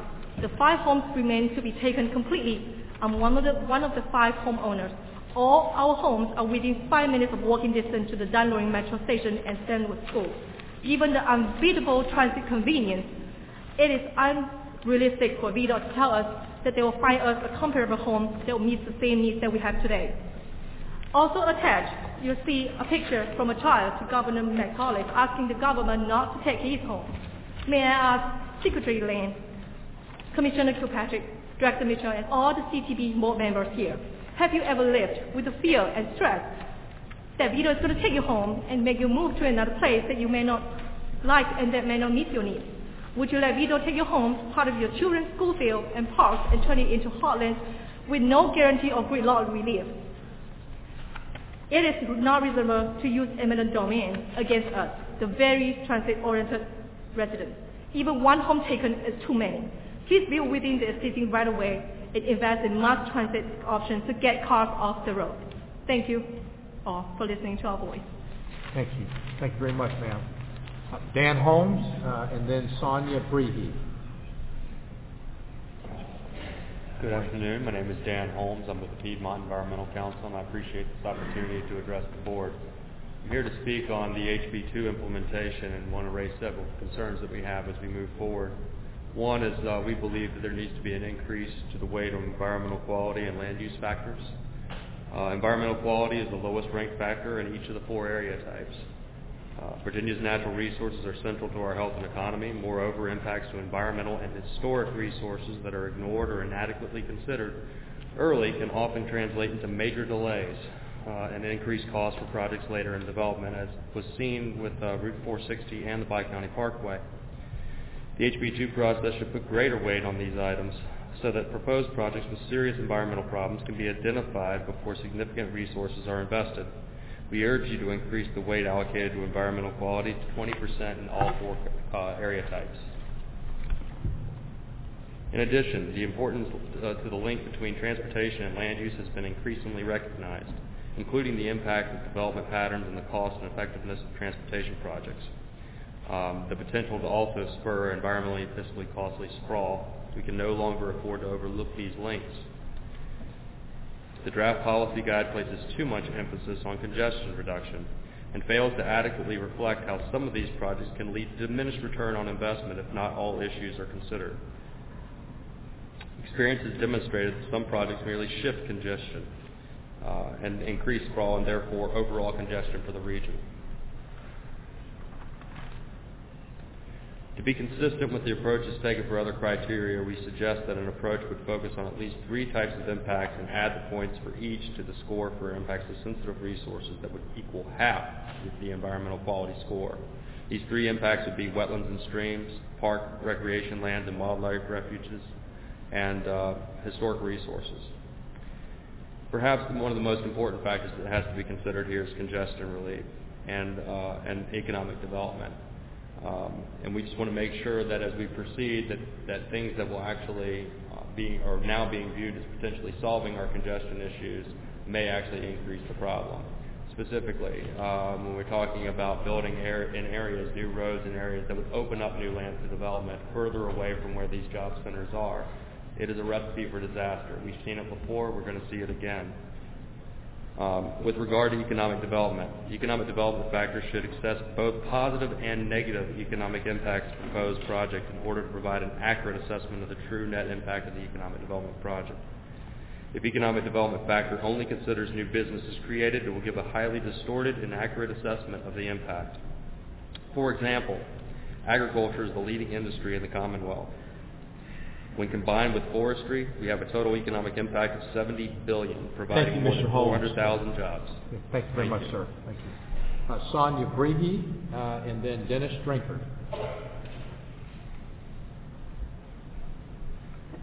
Good morning, ma'am. Good morning, everybody. Thank you for uh, taking the time to hear our comments. Uh, my name is Sonia Brehe. I live in Falls Church. I am a mother of three and a biking household. Uh, we commute to work. We try to commute the kids with the kids to school, and often for running errands around town. Um, so I'm here because I wanted to express that to truly transform the I-66 corridor for the future, we need long-term smart solutions that are truly multimodal, not just for cars. But we need to maximize public transit, biking, and walking. We appreciate the incorporation of bicycle and pedestrian facilities at the I-66 crossings. That's going to be a huge help with maintaining that connectivity in the neighborhoods. However, the proposed Tier 2 environmental impact statement does not include the parallel bike trail um, and lacks details about the connectivity to transit stations along the corridor. A shared use trail along I-66 will provide local residents and commuters transportation options, enabling them to shift more trips to walking and biking. Um, a parallel trail along I-66 will provide direct access for biking and walking from those neighborhoods to schools like Stenwood Elementary School or Oakton High School, to suburban centers like the Merrifield, Fairfax Corners, and Fair Oaks, and access to metro rail stations at Dunn Loring and Vienna, and future stations as it gets extended out towards Centreville. Um, studies by the Washington Metropolitan Area Transit uh, Authority show that investments in biking and uh, pedestrian accessibility to transit stations can significantly increase transit ridership and at a cost that's much less than building costly parking structures. Um, an I-66 trail would also provide regional connectivity to the W&OD and the Custis Trail inside the Beltway, providing um, residents in central Fairfax County connections to work, to bike to work throughout um, the county and beyond. And as we heard earlier, data shows that 25% of our county residents are within that trail benefit area. So I urge you to please in- invest in safe, walkable, bikeable communities by maximizing our investments in biking and walking, especially the parallel trail, as part of our solutions to this I-66 corridor. Thank you. Thank you, ma'am. Uh, Dennis Drinkard and then uh, Michael Lambert. Good morning, sir. Good morning, Secretary Laynes, board members. Uh, I'm here, Dennis Drinkard, speaking on behalf of the Committee for Dulles. Committee for Dulles is a dynamic community of business and business leaders, policymakers, and dedicated individuals. We represent businesses that have in excess of 10,000 employees. Founded in 1966, the committee plays a pivotal role in making Dulles International Airport the premier air travel service provider for the National Capital Region and an economic feeder for the business community. We are the only business-focused organization in the United States that supports an international airport. The Committee for Dulles is dedicated to achieving the full potential of the airport and the economic growth of this region. The committee considers transportation one of its top priorities and improving our regional transportation network essential for continued prosperity. The Committee for Dulles uh, commends the Virginia General Assembly and the Commonwealth Transportation Board for creating a process to objectively evaluate road and transit projects. We believe this evaluation process will ensure that state transportation resources are invested in an objective, performance-based manner to reduce congestion and promote economic development. However, the Committee for Dulles is concerned that the implementation of HB2 has become considerably more complex through the inclusion of safety, accessibility, environmental quality, and land use considerations. These have resulted in less emphasis being assigned to two measures of greatest importance to state legislators, citizens, and businesses, which are congestion reduction and economic development. The fact that Northern Virginia Transportation Authority has been char- charged by the General Assembly with producing a regional transportation plan with the primary objective of reducing congestion to the greatest extent practical and to prioritize HB 2313 on projects that are expected to provide the greatest congestion relief relative to the cost of the project clearly indicates the legislator intend the passage of HB2 was to assign major weight to congestion reduction, especially for highly congested areas such as Northern Virginia. Therefore, we strongly recommend that a minimum of 50 points be awarded to congestion reduction for Northern Virginia Category A and, and, and implement that as a minimum for that. I appreciate your consideration for that. Thank you, Mr. Thank Speaker. you for the timer up Yeah. there. That's very good. Thank you. Uh, Michael Lambert, uh, and then Stu Whitaker. Thank you for providing this comment period. My name is Morning, Michael sir. Lambert. I'm here to voice my opposition to aspects of the I-66 expansion plan. My chief concern is proposed annexation of homes and property along the corridor and the adjacent Gallows roadway. My property is not one of these proposed homes, so my objection here is largely a moral one. I believe that a high standard should be used when we, we do these kind of things, and that the use of this kind of power shouldn't be done in the interest of private-public partnerships that are popular here in Virginia. My concern with the proposed widening is that it'll neg- ne- negatively impact the value of the revitalization that is in my neighborhood, Dunn Loring, and which we have enjoyed over the past decade. Fifteen years ago, my neighborhood turned over from gentrified housing development to one filled with young families, new residents building new homes. Property values have been on the rise, and they continue to go up. This is not an area filled with blighted urban homes. This makes the proposed seizure of land for the interstate all the more troubling. We have seen significant redevelopment in the Merrifield Town Center, to which we have access. The community is designed to be pedestrian friendly. Businesses in the Merrifield area depend upon high property values and net incomes of those who inhabit these neighborhoods. My neighborhood is an important residential corridor for the Tysons Commercial District, and a wider 66 would inhibit pedestrian traffic, delay, and perhaps deprioritize multimodal transportation options in our neighborhood. A wider gallows would also serve to encourage vehicular traffic at the expense of pedestrian, bus, and bike access. A beltway is two miles north of Gallows Road. It's the proper roadway for high traffic and not gallows. VDOT has also had minimal success in reducing noise pollution along interstate routes. Hopefully you can appreciate a little of my skepticism that widening 66 will reduce noise pollution in my neighborhood. My daughter's local elementary school, Stenwood, is located right next to the I-66 uh, interstate. At this moment, she's taking her annual standards of learning test this today. The school was recently renovated, and I doubt that the noise abatement planning was accounted for in that renovation, it, especially if 66 is wider. It's certainly not for the proposed flyover lanes, which rise above most sound abatement structures. Its fields will also likely be affected by the proposed land annexation, and it's possible the school could lose its green fields, so the gym and blacktop areas are the only areas for recess and PE options available to students. So I find it ridiculous that we can require private developers to create green space as part of development efforts, but we cannot do this when we develop roads. Southside Park along I-66 is where we enjoy our town uh, 4th of July fireworks display and is a part of the affected area. I don't believe widening I-66 near Gallows will improve traffic on I-66. There's no metro service beyond Nutley, so as a result, all of that traffic is dumped onto the interstate. And I find it ridiculous that as one of the I-66 proposals that I've heard about would permanently eliminate metro expansion beyond Vienna. Sir, would ask that, that's for your time, sir. Thank you very much for coming today. Uh, Mr. Whitaker. Stu Whitaker. Morning, sir.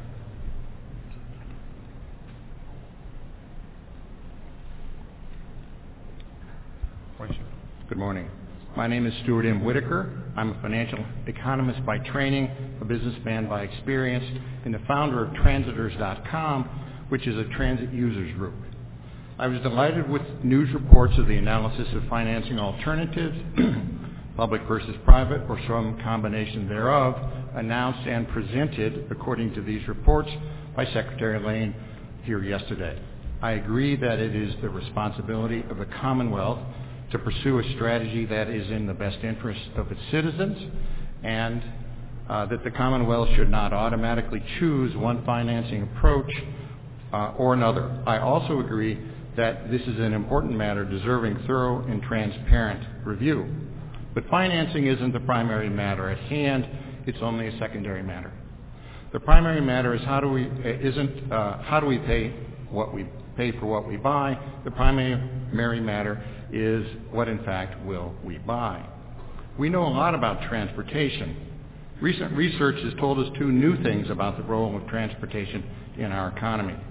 First, researchers at the University of Chicago and the University of California at Berkeley have estimated that the, quote, housing crunch represents more than a $1 trillion annual drain on our economy and that high-quality transit can play an important role in reducing that cost. Second, a recent study at Harvard found that commuting time is, quote, the single strongest factor in the odds of escaping poverty. The longer an average commute in a given county, the worse the chances of lower income families there moving up the ladder.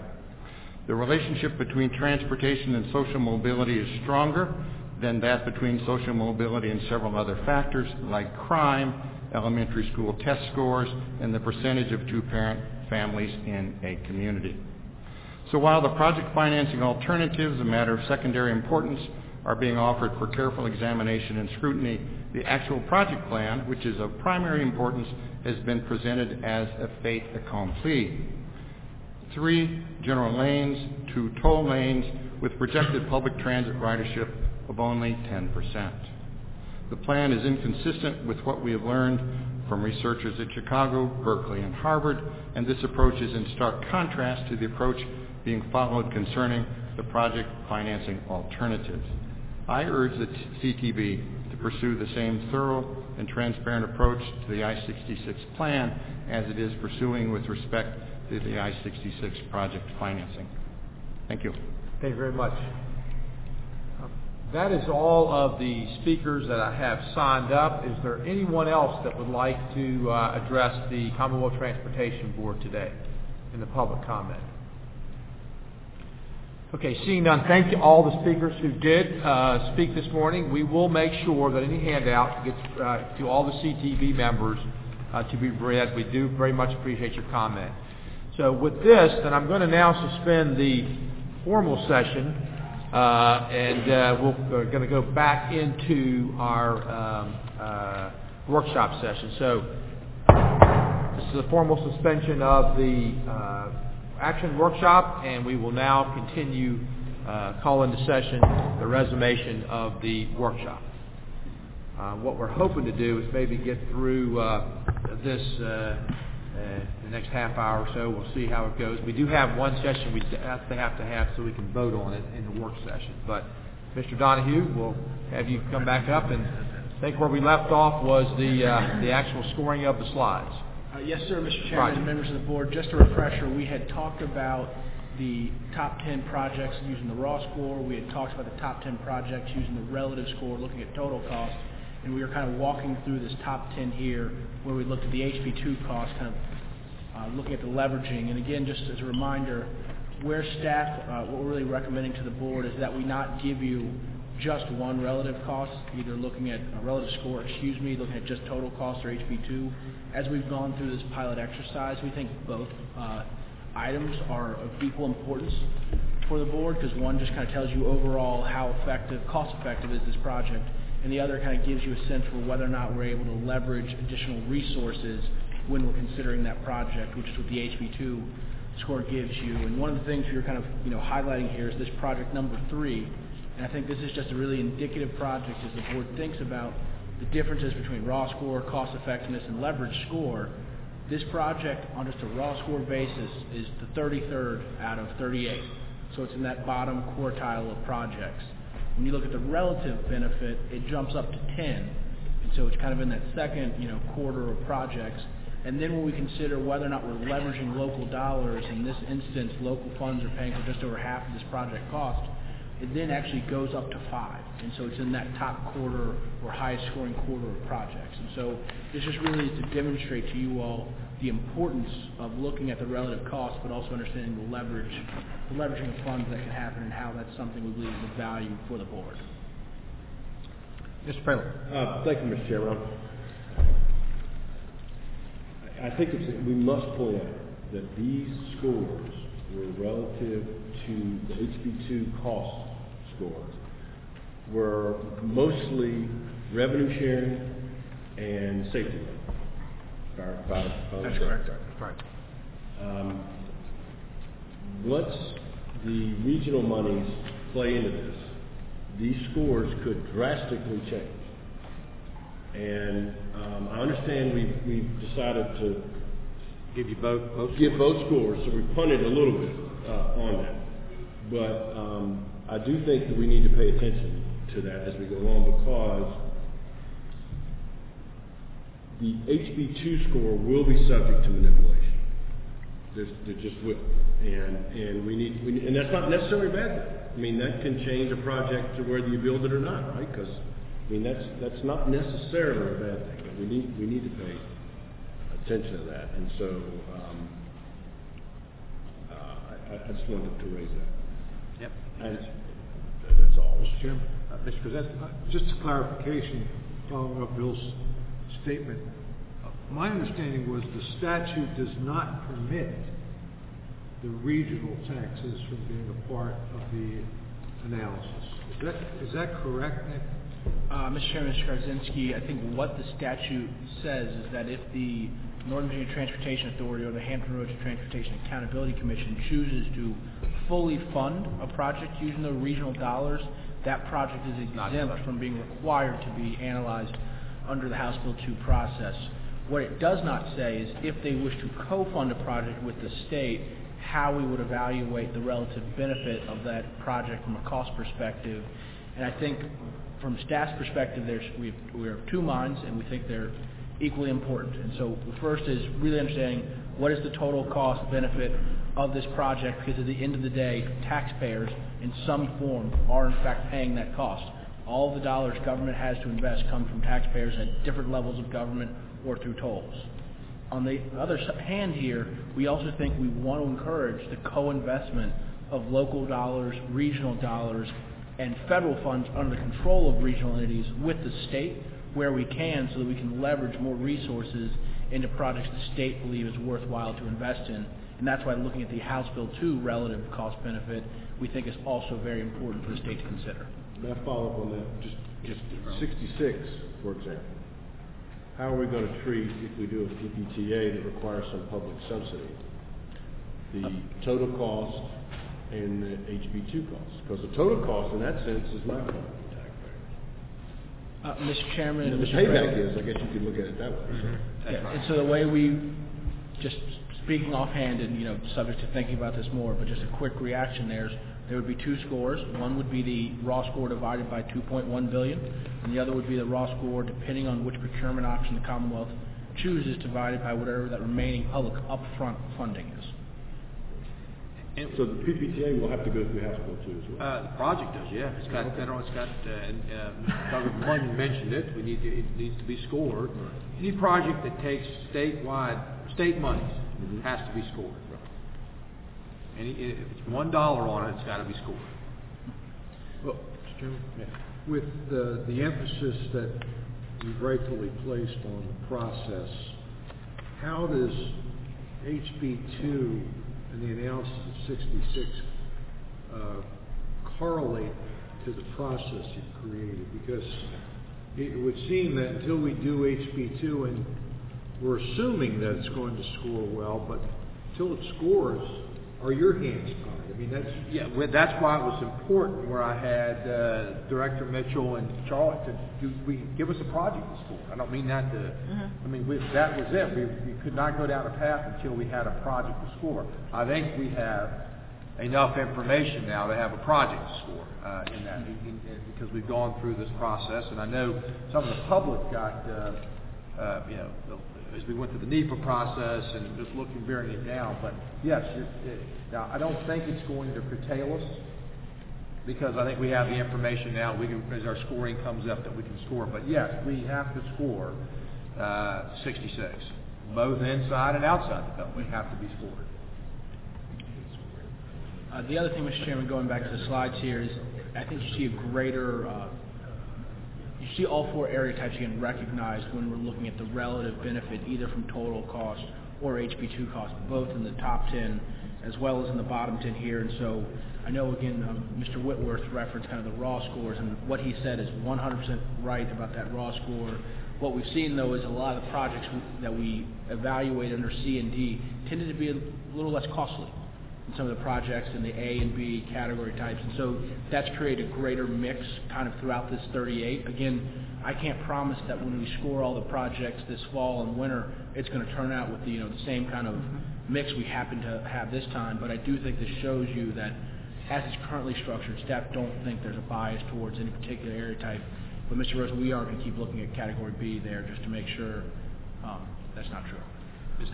Um, This is more of an an observation. I'm wondering if it's true that as the revenue sharing proj- um, program is going to be phased out or diminished um, over the next few years, localities, or could localities contribute to a project?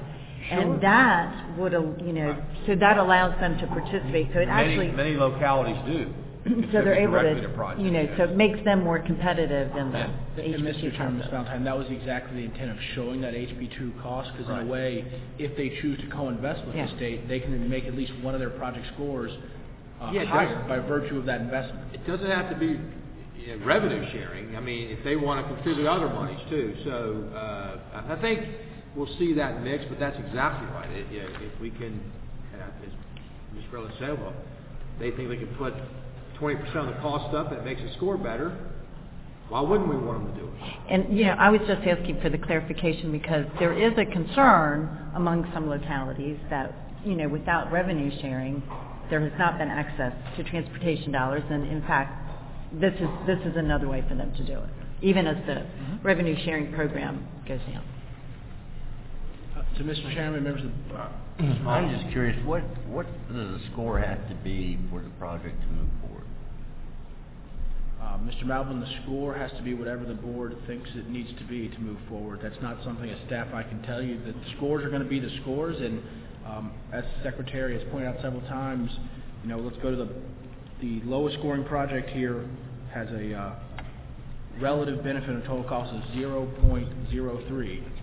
I guess the score has to be that or higher in this particular pilot round because you can fund any project that you choose to. Again, I expect the you know real impetus behind this process. So there's several, but one of the main ones is the transparency and accountability. So the public's going to know that's what that score is if you choose to fund the lowest scoring project. And I suspect just as we had a lot of people commenting today on you know projects we're considering, I expect if the board funded the lowest scoring project, we'd have a lot of members in other parts of the public, excuse me, show up in other parts of the state and say, I want to know why you did this. Your own analysis says this is the lowest scoring project that you could have funded.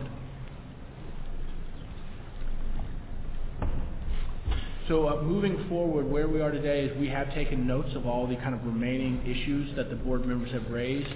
Um, you know, some of those key ones are the weighting of congestion and land use in the Category A frameworks. We also are going to try and work in reliability into the economic development measure. There were two or three other things that I took notes on yesterday that I don't have the top of my head now. What we would ask of uh, from the members is that in the next two, you know, four or five days, please email me with any other remaining issues that you have with this. What we're going to do as staff is go back and kind of take those into account and send you a week or so after those five days, kind of like the process you'll be asked to vote on in June, taking into account these final remaining concerns um, that we've heard. And again, as the chairman has stressed, this isn't the end. We're going to keep, as staff, looking at the wording to make sure we can fine tune it. We're going to keep testing stuff. We're going to figure out ways to try and you know make sure that you can score these projects faster and do other things. It really kind of creates a pivot point for us internally to move from development to implementation, which I think is something we need to have so that Commissioner Kilpatrick and Director Mitchell's staff can go out, can work with the local governments, tell them with certainty this is going to be the process, kind of the first round, so that they have you know projects to analyze and score, and local governments really understand what they should be putting in this October, or excuse me, August and September, so that we can score them you know through the winter.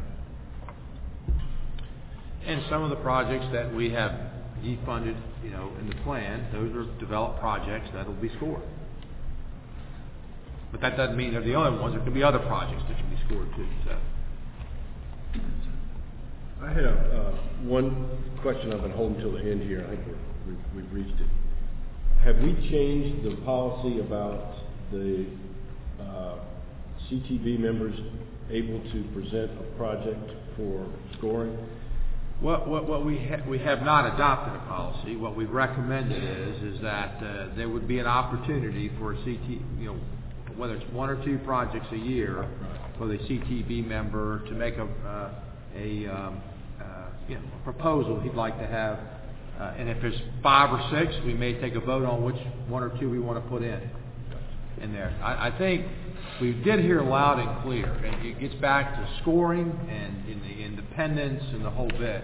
I do think we have to reserve the right, if we think there's a project that's just been missed, to reserve the right to, to, to put one in. I mean, I, I, as a board and that. On the other hand, I don't think it should be just, you know, it is us that are putting the projects in. No, I, I agree with that. I just want to make sure there was, There- there's the a res- draft, there was no opportunity for that, and that- and now.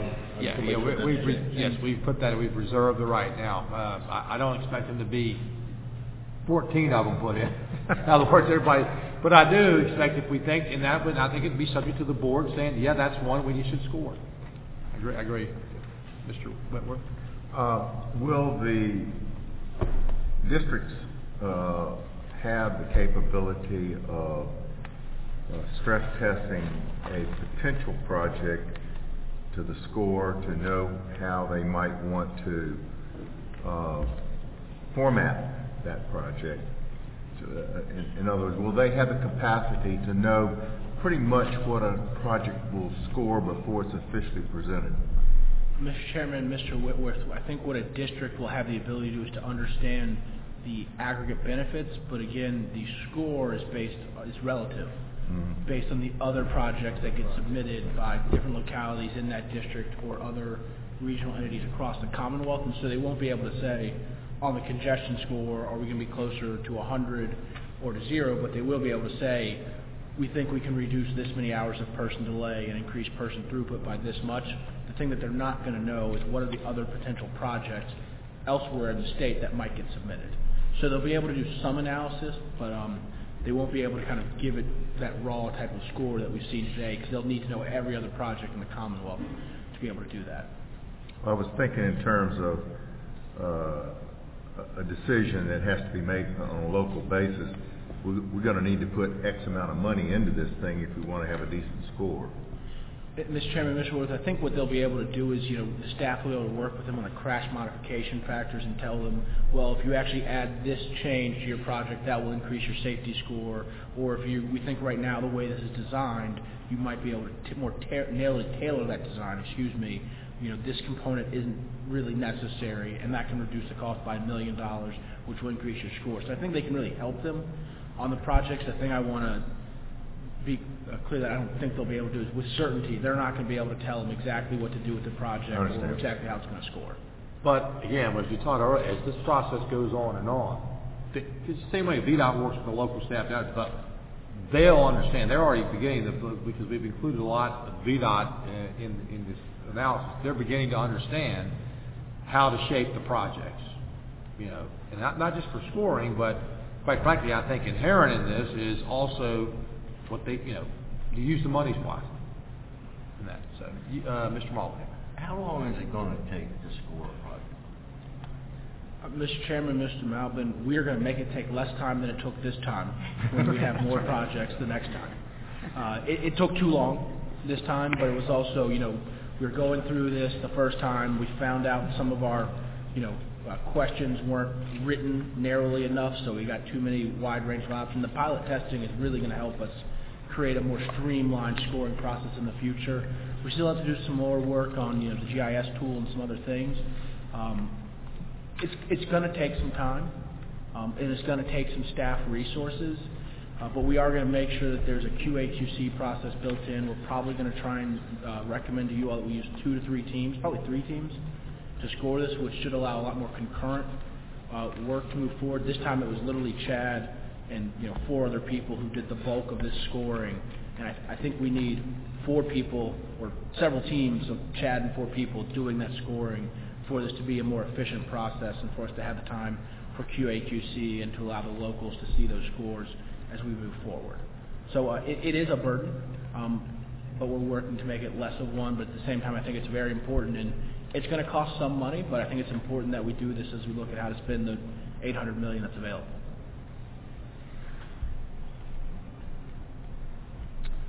Okay, so we've gotten through uh, what we'll be doing in June uh, is uh, adopting this uh, format uh, that Nick will then move into scoring, and then uh, I'm sure we'll have updates as that's going. But when we have it, I plan to have a whether it's an all-day or two-day, whatever, a planning session where we all meet and review the scores and have you know give and take back and forth as to how that if that's working the way it was envisioned in that.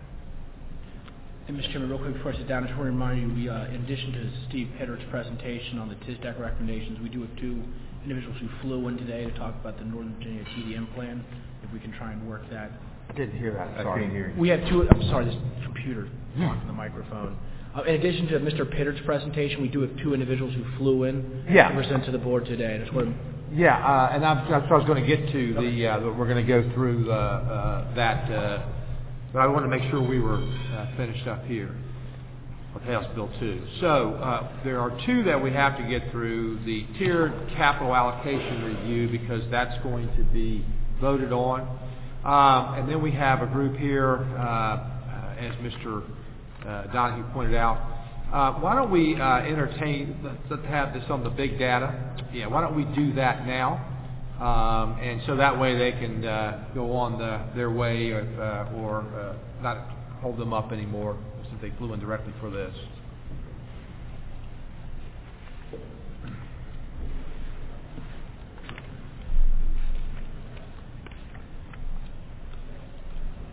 And after that, we'll then either take a quick break for lunch or see where Mr. Pittard is, uh, depending on how long this takes. Morning. Secretary Layne and members of the board, uh, thanks for having us this morning. We're delighted to be here, not only because we both have roots to the Commonwealth. Laura was born here, and my daughter was born here, and I lived here for about 20 years. Uh, but because this is a really exciting project, um, I hope you'll be as excited about it once we describe it to you as, as we are. It's really, I think, something that is going to be nationally significant as well as significant to Northern Virginia and the Commonwealth. Well,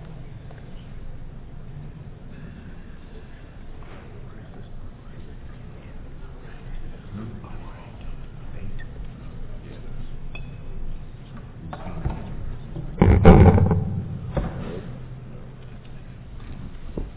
that. Uh, so let, first we'll just introduce ourselves, and then I'm going to do the beginning part of the presentation. Laura will follow up. Um, we think we'll get through this in about 15 minutes and have a little time for questions if that's about right for you. So uh, my name is Eric Sundquist. I work at the University of uh, Wisconsin on a project we call the State Smart Transportation Initiative. It's about a five-year-old project. It engages state DOTs and transportation officials from around the country on a volunteer basis. We don't have all 50 states, but we really want the states that are interested in making change. And um, so we have a self-selected bunch, including Virginia. This is a little out of date. We now have Florida. Um, but we convene folks around best practices and we do some technical assistance, and we also have uh, webinars and so forth on our website, which is ssti.us. Great, and thank you for having us as well. I'm Laura Schewel. I'm the CEO of Streetlight Data. We are a big data analytics company that creates data assets to analyze mobility behavior to help policymakers, engineering providers, and all sorts of other actors understand what is happening on a transportation network and implement policy that is better for that deeper understanding. So what we do is we pull data from, uh, I think now, 125 million mobile devices across the U.S. As you know, as you're carrying around mobile devices, it's doing a lot of locational things. It's pinging GPS to get you directions to where you need to go. It's pinging locations so you can you know, look up the nearest restaurant. In addition, most new vehicles now have geolocated services within them. We are taking that data, we are anonymizing it, we're bringing it together from many different sources, and we're using that to understand more deeply than ever was available before what's happening on the ground. So the slide you see before you is just a few minutes of data. I believe we're in Prince William County. Just the raw stuff. As you can see, the data from the vehicles is collecting very clearly on the roads. You can begin to see the offerings. You can begin to see the core patterns of mobility. And that's the raw data that we're going to use to create some of the really innovative and powerful metrics that we're going to show you in just a few minutes. So the project that we're working on now is focused on Northern Virginia. Um, I'm going to just give you a brief outline on it so you have sort of a sense of what it is we're talking about, and then we'll kind of back up and deal with some of the concepts. But uh, we're going to focus on the demand side of uh, the equation. Uh, we are going to, which for for the present purposes is almost anything that isn't a big highway or transit capacity project. So everything else is on the table. Um, Following on some of the HB2 conversation, we're going to focus on accessibility. Um, so that's trip making and where people are trying to go, what their origins and destinations are, rather than just speed on a, a road segment corridor, which is part of accessibility, but only part. Uh, we're going to focus on personal trip making. We could look at commercial vehicles and freight and that sort of thing, but this is really to focus and have a, a meaningful project here. We're going to eliminate some of that. Um, but one aspect of that is that um, some transportation planning, my background is in transportation planning, um, you have these large regional models and you often look at long distance trips and you're trying to facilitate mobility across long distances. But one of the motiv- motivating factors here is that every time somebody goes from an origin to destination, that's utility for them. That is, you know, they're getting to work or they're getting to the store, whatever.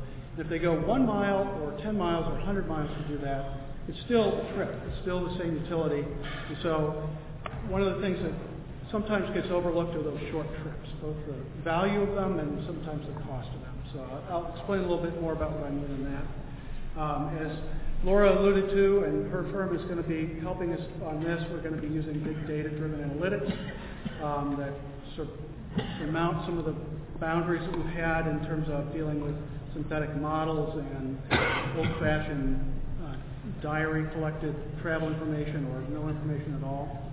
Um, and then we're going to use this data as a really integral part of uh, our outreach. So it's going to, um, there's a lot of people already doing TDM and all kinds of things in Northern Virginia.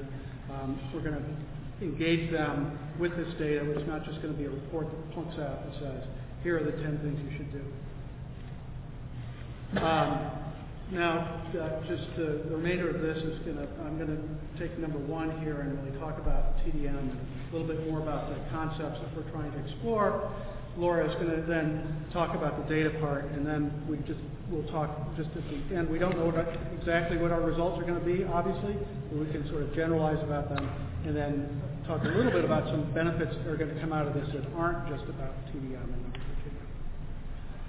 so, so why the demand side? I, it sounds like from the discussion you guys were having this morning that you were um, pretty well steeped in, in this issue, so I'm not going to like go on and on about it. But in our field, we usually deal with supply solutions. You know, more capacity, um, whether it's whatever mode. Um, but and, and now we're moving into managed lanes and so forth that are a form of TDM basically supply alone is just a free lunch. The, we don't price it, you know, adequately, and the price signals aren't very transparent, and it's like a free buffet. You put it all out, and people consume a lot of it. Um, so TDM is a little bit of a way to countervail that. So maybe instead of taking, you know, you, you arrange the buffet so that uh, uh, you don't have to pay for 50 pounds of steak every time somebody shows up, but maybe they take some potatoes and some cheap things too, as far as uh, maybe that's a strained analogy, but as far as infrastructure goes. Um, the slide here is from Oregon, where they used a, an analysis coming out of the utility industry, um, where utility industry in the 90s found that providing megawatts of demand solutions was cheaper than new power plants and transmission lines in some cases. And so it's an attempt to match up costs of supply. You see on the left, you see transit roadway capacity. Um, and on the right, you see um, bike ped and TDM programs. Uh, they all score pretty well in terms of meeting people's needs, but in terms of cost benefit, TDM and active transportation they found were the low-hanging fruit. So um, that is one of the reasons that we're focusing on that. We can talk more about that question if you know. TDM, again, it, we're using an expansive version of it, not just the sort of traditional TDM programs you might have heard that are based on employees giving out bus passes and things like that, although that is part of it. So I'm going to talk briefly about three sort of big bins of TDM uh, policies or practices that we might we might uh, recommend or find are beneficial in this analysis. One is, is exactly what I was just talking about, the traditional TDM um, program that large employers have where they give discounted bus passes or carpool parking, uh, bike lockers, and that sort of thing. Expanding that a little bit, uh, looking into parking availability pricing, one of the, it's one of the strongest sort of drivers of whether people choose to drive or, or not is whether parking is free and just how it's allocated. The new sharing economy um, and the availability of bike or car share or Uber, that sort of thing, um, and land use. And we're not going to, that opens a huge window, but we don't want to ignore it. Land use obviously has a lot to do with um, how much people need to drive uh, and what modes they take, and so we're going to at least be cognizant of that. I don't think we'll be, it won't be a full land use study because we're really focusing on the transportation piece, but we're not going to ignore it either.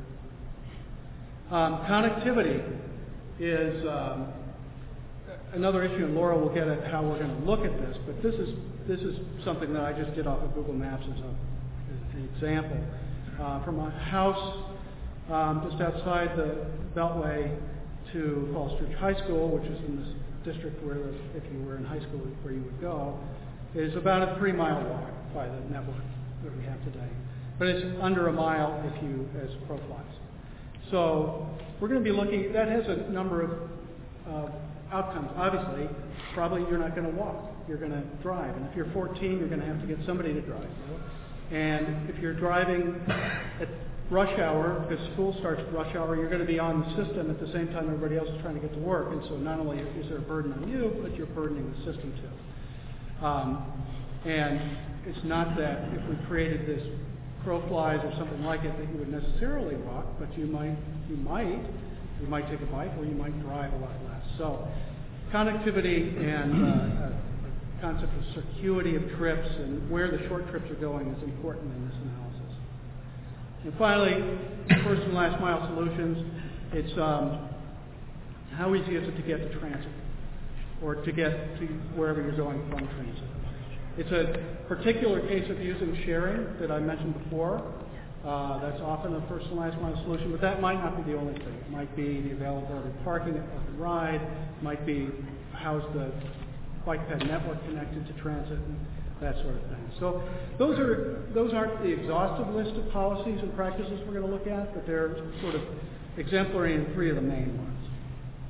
And finally, um, I'm going to segue to Laura, but uh, question about why why do this now? Uh, one I've already alluded to is TDM has tended to not be emphasized in our field uh, as opposed to supply, even though it's cheaper and has a number of benefits. The second thing is, which will, Laura will really go into, is the new methods that we have now and the ability to uh, really think about this in a different way. The, the fan charts or the, um, the chart on the left on the slide is um, repeatedly modeled demand estimates for the nation. They're rolled up from states and, um, and put together by the federal government. You can see year after year we have the same basic slope and estimate. The actual demand for highway travel is in the black line. So been, our models are not very accurate. Uh, and now we have an ability to, to transcend or augment the models with some empirical data that's very helpful. And just looking at this table on the right, that's what North Carolina DOT did. They had a bypass project that they were planning. Um, and then they went and looked at trip making in the area and found that um, 50% of the, trip was com- the trips were going in and out. A third were circulating in the area downtown that they were trying to bypass, and only 13, 14% were through trips, and so the bypass was really not a very good option. Very expensive, would have chewed up a lot of land, it cost a lot, but they backed off. So with that, I'm going to turn it over to Laura to talk about a little bit more about the data. Absolutely. So I'm going to talk a bit about the data, and then I ran some preliminary analysis to give you three examples within Northern Virginia to help us all get a little more concrete about what it is we're going to be doing. So this big data solution is not a robot that tells you what to invest in, and that's very important to get up in front. Um, instead, it is a way to make people who are making decisions, who are communicating with stakeholders, it's a way to make them more effective at what they do. It's also not a panopticon or a crystal ball that lets you see perfectly everything that's happening now and in the future. It's, again, a very good tool that can drastically increase the speed, the effectiveness, uh, the level of communication by which you do transportation demand management planning and other types of planning. So it's also uh, a very good tool for education and communication, which wasn't the initial reason we started looking at big data solutions for planning, but has been a really great co-benefit. Because these visualizations help explain complex trends very quickly and very effectively. Um, and again, one of the greatest things it can do is speed things up. Instead of waiting to find out when problems are happening, we can scan, and we will scan, all of Northern Virginia to look for particular patterns that lend themselves to cost-effective and community-effective solutions.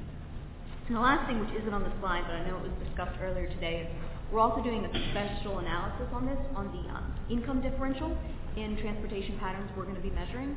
So it will allow us to dig into measuring some of the equity implications that, as we've heard, has been historically difficult to get at. So a lot of co-benefits on top of the core purpose of this project. So uh, Nick talked about, uh, sorry, Eric talked about demand solutions, last mile solutions, and uh, connectivity. So I'm going to give you three concrete examples of how we measure each of those. So what you're seeing on the map um, is an analysis on a particular road segment in uh, just south of the Beltway, I believe. So the little road segment is in yellow on your slide. And what I did is I analyzed for traffic in that road segment during congested hours for things that start in that uh, transportation analysis zone up top that says origin, where is it going? Simple question, but historically extremely difficult to answer. And we see that it's going all over the place. But there's a cluster of trips going to the lower red zone. What that tells us is that's a good opportunity for TDM. So this pair of transportation analysis zones, uh, it's less than five kilometers or three miles. So that means we could look at mitigating congestion in that segment and say, hey, there are a lot of short trips on this. That means that a certain set of options might be more feasible than others. Maybe this is good for some sort of parallel bike trail. Maybe this is great for a circular shuttle that's sort of a, a quick rotating thing. Um, what it may not be good for, you do not want to put a whole new subway system to connect to things that are only five kilometers apart. So that's an example of big data helping us be effective in triaging what we can do with our time and our money. And it also is good for communicating clearly with the people who would be affected by any policies that we put in. So another example, this is the same road segment, but now I looked at trips that started way up in Arlington. Where do they go? What's interesting is they tend to be going very far away. So another segment of congestion on this road segment is not this short distance, it's very long distance. Uh, no way anybody's going to bike that. So instead, if we're looking at mitigating this other chunk of congestion, this says you want to be thinking about buses, you want to be thinking about van pools, you want to be thinking about carpooling incentives, very different set of demand management policies to get at this chunk of the traffic. And if you do put in those policies, I can give you very good recommendations on where the nodes of those bus or shuttle systems should be. If there's a stop up here in this origin zone, the most popular destination will probably be right around here, and that's a great way to make a better bet on the policies or the shuttles or whatever it is that you put in. So again, an example of not a robot telling you what to do, but a tool helping you make triaged, effective decisions. So this is an example um, of Tysons, where we are right now. This map shows for each of the road segments up here, for trips driving on them, are the trips pretty straight, uh, crows flying type trips, or are they very indirect? Are they looping around, going out of their way?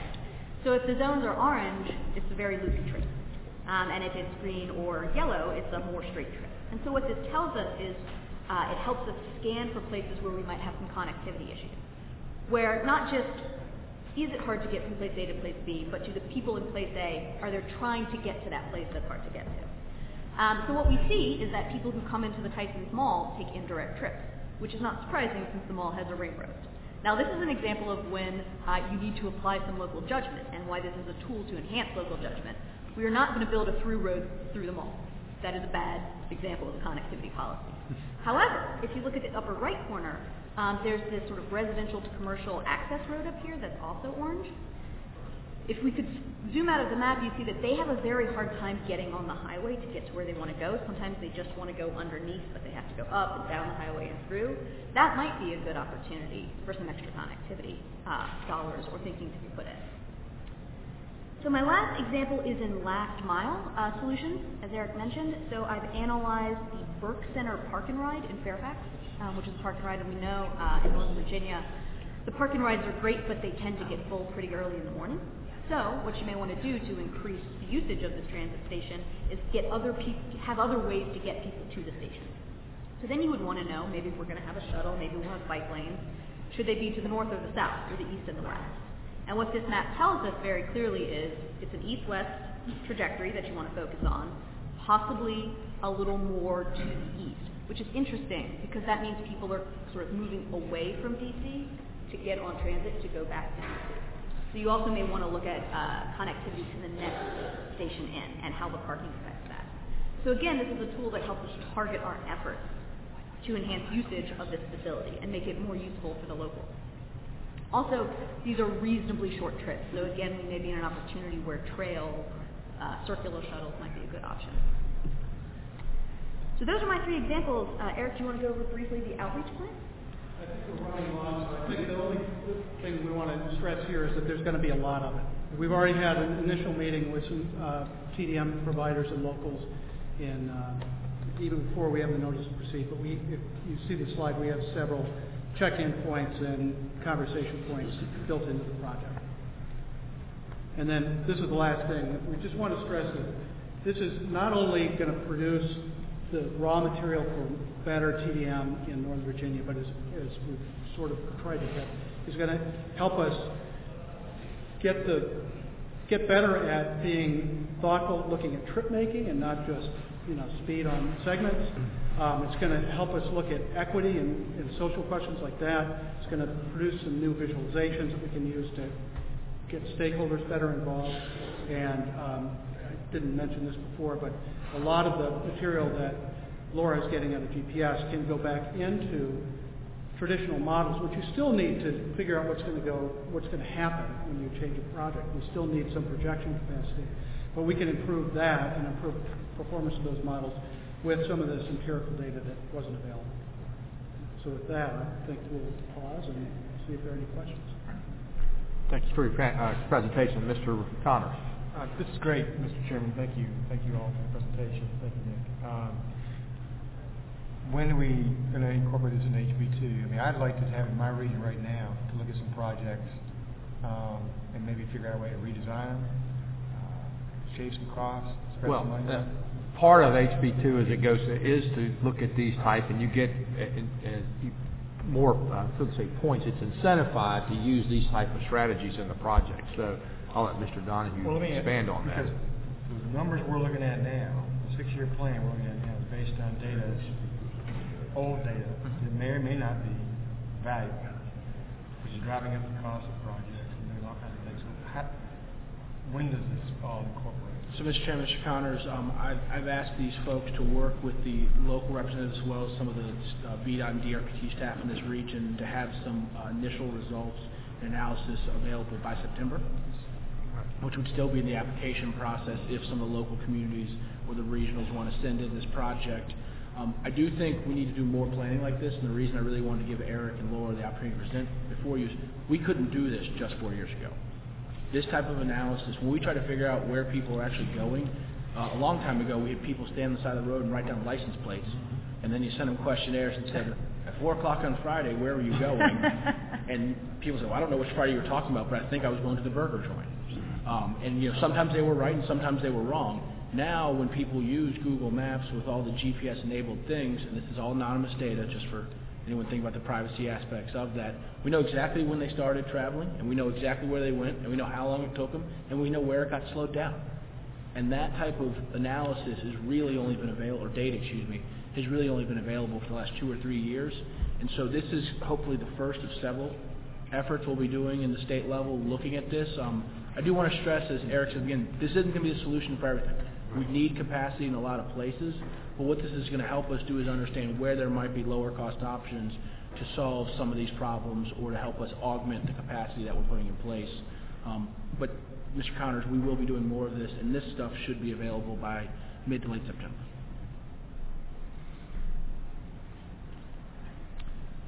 All right. Thank you very much uh, for your presentation today, and uh, hope you have safe travels uh, going right. Uh, what I'd like to do now is continue with, uh, there's a couple of things that we're just going to make announcements on, and then I want to get to the tiered capital allocation review.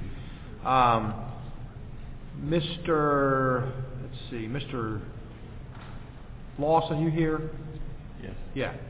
Maybe you just come up and, and, and, and you and Mr. Pittard can just uh, direct the board as to where to look for the information in your presentations. I think you guys can review it. I don't think we need to have an actual presentation, so. Yes, uh. Secretary, members of the board, um, before you, you have um, copy, draft copies of the CTF and the VDOT budget. Um, historically, or I should say, over the last four or five years, I have not provided you with a draft budget. You've never seen a budget until it was brought to you just before the, the June meeting. Uh, what I wanted to do this, this year was to get you a draft budget that is that supports the, uh, the six-year program that, that you received in draft form last month, to give you an opportunity to, to see the budget, to see how it's structured, how it's laid out, and what's included. And uh, I'll be more than glad to ask any, answer any questions you may have as you review it um, between now and the meeting in June. And you will be provided, you know, a, a formal final copy of the budget um, at the June meeting for action. Right. Thank you. Uh, and so you'll be getting that obviously before then too, but this gives you a whole month to look at the budget in that. And Mr. Pittard, I assume that's the same in DRPT? Yeah, the exact same thing. Usually y'all are getting this in uh, early June or mid, mid-June, about a week before the board meeting where you're voting on it. As John indicated, we thought it'd be a good idea to get it to you sooner so you had more time. So since we didn't get to present uh, at the meeting uh, this month, we're both open for questions, either email or give us a phone call. Okay, now while you're up there, Mr. Schroeder, why don't you just go on into the tiered capital allocation review because that's going to be voted on in our action session. Uh, and I want to take us through that.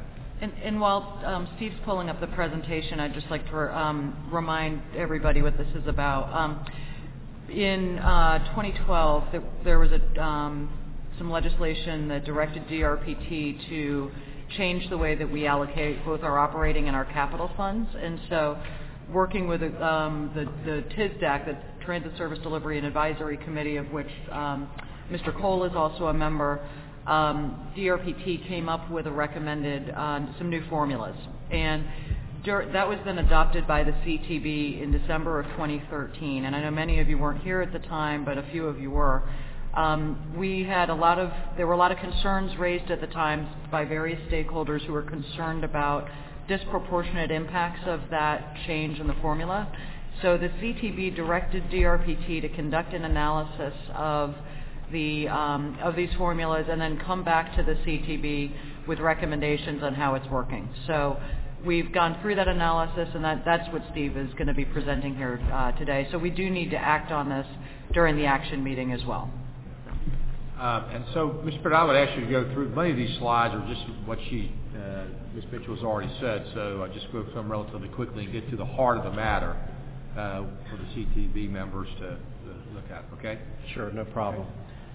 Um, and this first slide, uh, Jennifer's really taken care of this. It, it's just the actual wording from the resolution back in December of 2013 where there was some controversy when we made this change to these formulas, and so y'all asked us to take a look after we implemented it and determine if there was any jurisdictions that suffered a financial loss, um, and if so, should we provide transitional assistance. Um, and so that's what we set out to do with the review. Was we 2015 was the first year of implementing the new process. Um, so we wanted to quantify the impact of the change in the funding level, and then also the change in that allocation method on each jurisdiction. Also, I do think we should make note that uh, we did this work. We came up with recommendations. It was presented to the TSDAC uh, uh, last month, which is the Transit Service Delivery Advisory Committee, and both Mr. Cole and now Mr. Dyke are on that committee. Um, and the committee actually, I'll get to the recommendations at the end, but the committee uh, recommended unanimously our recommendations. And I'm going to go through a lot of this uh, pretty quickly uh, at a high level. So in doing our review, there were some constant assumptions. Uh, one of the constant assumptions is we took the 2015 capital program as is. We didn't change it. We left the federal funding um, as was allocated in the 2015 six-year program. Uh, what did change uh, was for WMATA and VRE, we had to allocate their allocations of funding. We had to essentially divide that out by the different benefiting jurisdictions. And then for the, so, so we had actually what we did, and then we said, okay, what would we have done if we had not made these changes? What would have happened? And without going into all the detail here, that's essentially what this is. It's going back to the prior methodology and saying, without the new money and without changing the methodology, what would have happened? And this touches really on what Jennifer had mentioned. There was a change. Uh, you know, we got more funding essentially, um, and part of getting more funding out of H, HB 2313 back in the 2013 session, part of that was we needed to put some performance around our allocation and some of and tiering over our capital allocation process. Um, this just at a high level, it takes, uh, it, it, I can go in more detail if you'd like, but this really is the actual formulas. So it's the top one here is the old formula, and the bottom is the new uh, methodology that y'all adopted back in December of 13. Uh, this is the actual summary of the allocations made in 2015 for the capital transit program, and it breaks it down by the, diff- the three different tiers that the board uh, adopted. And now finally we get to uh, sort of a breakdown of, at a high level, the old process if you took the 2015 projects and ran them through that process. And at that point there were different tiers and another point was uh, the actual cost of the project that we applied our matching percentage, whether it was the total cost of the project or the non-federal share of the project. This slide gives uh, some relative, a, a range of, of variation of the, of the allocation percentages that y'all make towards transit capital projects under both the old methodology and the new methodology. And I think the main point I want to make, out, make here is on the very bottom line, the, the main item that has a significant change, um, it's really the lowest tier that of prioritization that y'all set. And the other point here is not everybody either puts 80% federal on a project or zero. There's a lot of a lot of the dollars of the capital program actually have a number somewhere in the middle of federal funding. and finally, this slide actually uh, it, it shows the analysis of comparing the actual 2015 to the 2000 uh, to the prior methodology using the old level of funding, and it shows that everyone did receive more funding, all the jurisdictions, as well as this is broken down by CTB district. And this slide just reiterates what I just said. It gives a few percentages around that. And finally, there are a few other observations that I think are important to note as we move forward. Um, you know, first, we just looked at 2015, and within 2015, that's a one-year application period. Uh, so uh, one grantee may have only applied for vehicles in that year, and then their capital allocations would have just been in Tier 1, whereas the year before they may have had no vehicle purchases and all their allocations might have been in Tier 2 and 3. And the point I'm break, making there is that would have skewed whether they were perceived to see a, receive a bigger financial gain or a little bit less of a financial gain.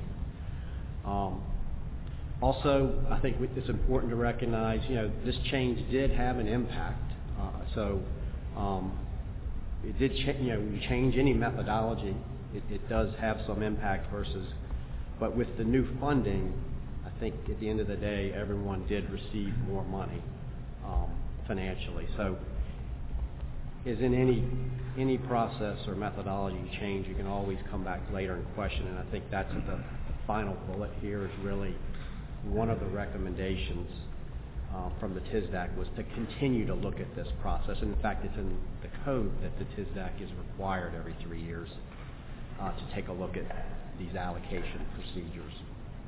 So the bottom line is you're suggesting keep the same allocation, and we'll look at it again in three years. Yeah. Second bullet, no transitional assistance is needed, and we currently recommend maintaining the current methodology. Okay. Questions of Mr. Pittard? Uh, Mr. Dyke? Yeah. Uh, just one observation. I think when the committee met, we also talked about the fact, even though it was referenced here, that we're supposed to review this every three years that we would be continuously monitoring this and see if there were any changes, the need for any adjustments, which we'd bring back to CTB. Right. And I'll add to that that uh, we put that type of language in the resolution you'll be voting on, that will there'll be a constant review process. But no need to bring back to the CTB unless there's a recommended change. Yeah, unless they'll, unless they want to recommend a change, they'll you'll bring it to the CTB. Okay, everybody, I thank uh, Mr. Pittard. Thank you very much. I think next up uh, we have Miss Julie Brown, uh, and she's going to talk with us a little bit about primary expenses. Yeah, there's Julie.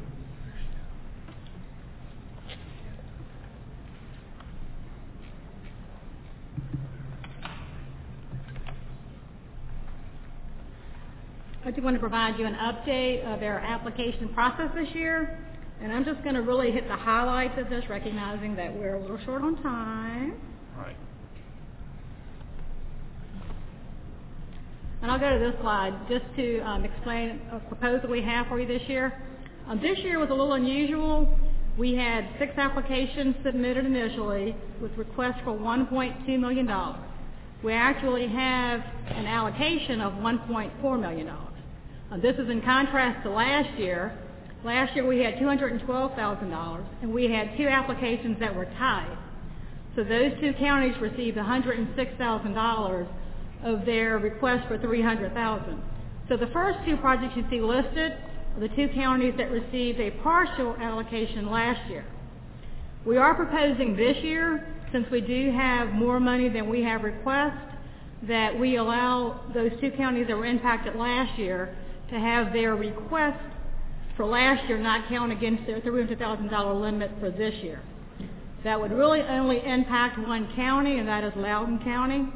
Um, Loudoun County, their initial request of 194,000, if we allowed that to count as completing last year's request, they could still make a request for a full $300,000 this year. And that would be within our budget, so we are proposing that.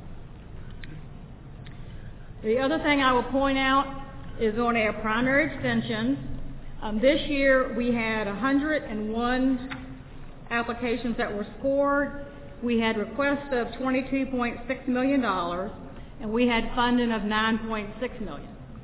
So we are proposing that in addition to using this year's funding, that we also use half of the funds available for next year because each of these applications represent pavements that are deficient today. And if we were to use half of next year's allocation, $5.9 million, that would bring the funding available up to 15.5 million, and that would ensure that every district does have at least some of their urban deficient pavement paved this year um, based on the request that we have. And especially with the, the passage of uh, 1887 and, and looking at state of good repair, it just made sense to me that that uh, we took some of next year's uh, funds and brought them forward because these, these roads aren't going to get any better over the over that period of time. And the reality is the budget impact, because of the schedule of, of this work, the budget impact will not be felt until the fiscal year that the money is coming from. But again, we thought it was important that they would move forward with these uh, because it, at, at the end of the day, there are deficient payments are statewide, whether they're on our system or, or on the local system. Mr. Chairman? Yes. General question, understand completely, Mr. Commissioner, what you're saying. General question, what happens when we get to that fiscal year and you've got half the money for that year available? Do you then, and you've got all these projects that really do need uh, the, the, the pavements? These really do need them too. Right, but then what happens that year when we have got 5.9 million for 17? Do we then take the reality is you either you either keep uh, grabbing an additional year forward um, uh, until we get to the full implementation of the state of good repair funds, um, or just some years will be less than others. But again, just intuitively to me, is the road isn't. We have a road that is deficient now and needs to be paved it doesn't make it better to wait. And I think you all understand it. So at some point we may come up short. I mean, that's, that's how, what we're doing. But I'd rather take care of these now. And uh, again, whether there's more funding, whether it's revenue, there are all kinds of things that might impact those roads in the future, but we have these in front of us today. And I think it would be safe to assume that if we did not use part of the FY17 allocation, those projects that we'll be funding now would be the first priority next year. So it's just a question of whether they're getting their funding out of this year's cycle or whether they're first in line next year, because they are next in line for the worst payment. Thank you. Yeah, Mr. Rose, I mean, we've got plenty of needs. I mean, unfortunately, we have more needs than we have money, so, uh, and it, it, this problem gets worse the longer we wait. But, so we'll, may have to come to you, and you always have the option to move some monies around too at the board level too, so. Thank you. So. This will be before you in June for action on the proposed list. Uh, we would plan to put the tentative list on our website so people can see what's being proposed.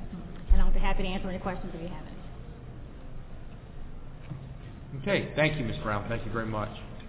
Um, the only other thing we had left, and I think I'm going to defer this. I'll see Mr. Donohue in here. Nick.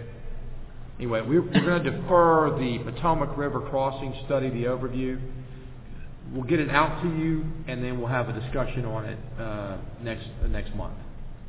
So we'll be making sure we get that uh, to you in advance, uh, and he'll go through, uh, through that with us next month.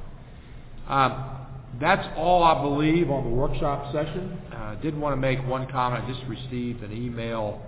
Uh, Looks like the House has voted to just move transportation funding from May to July, or so they kicked it down the road a couple months. Just to remind you, Mr. uh, Kilpatrick, right now, we're still full speed ahead on our projects.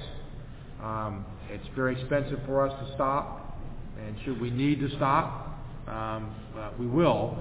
But there's no sense, I know a lot of states have already said, well, we're going to stop, and I don't see how that makes a lot of sense.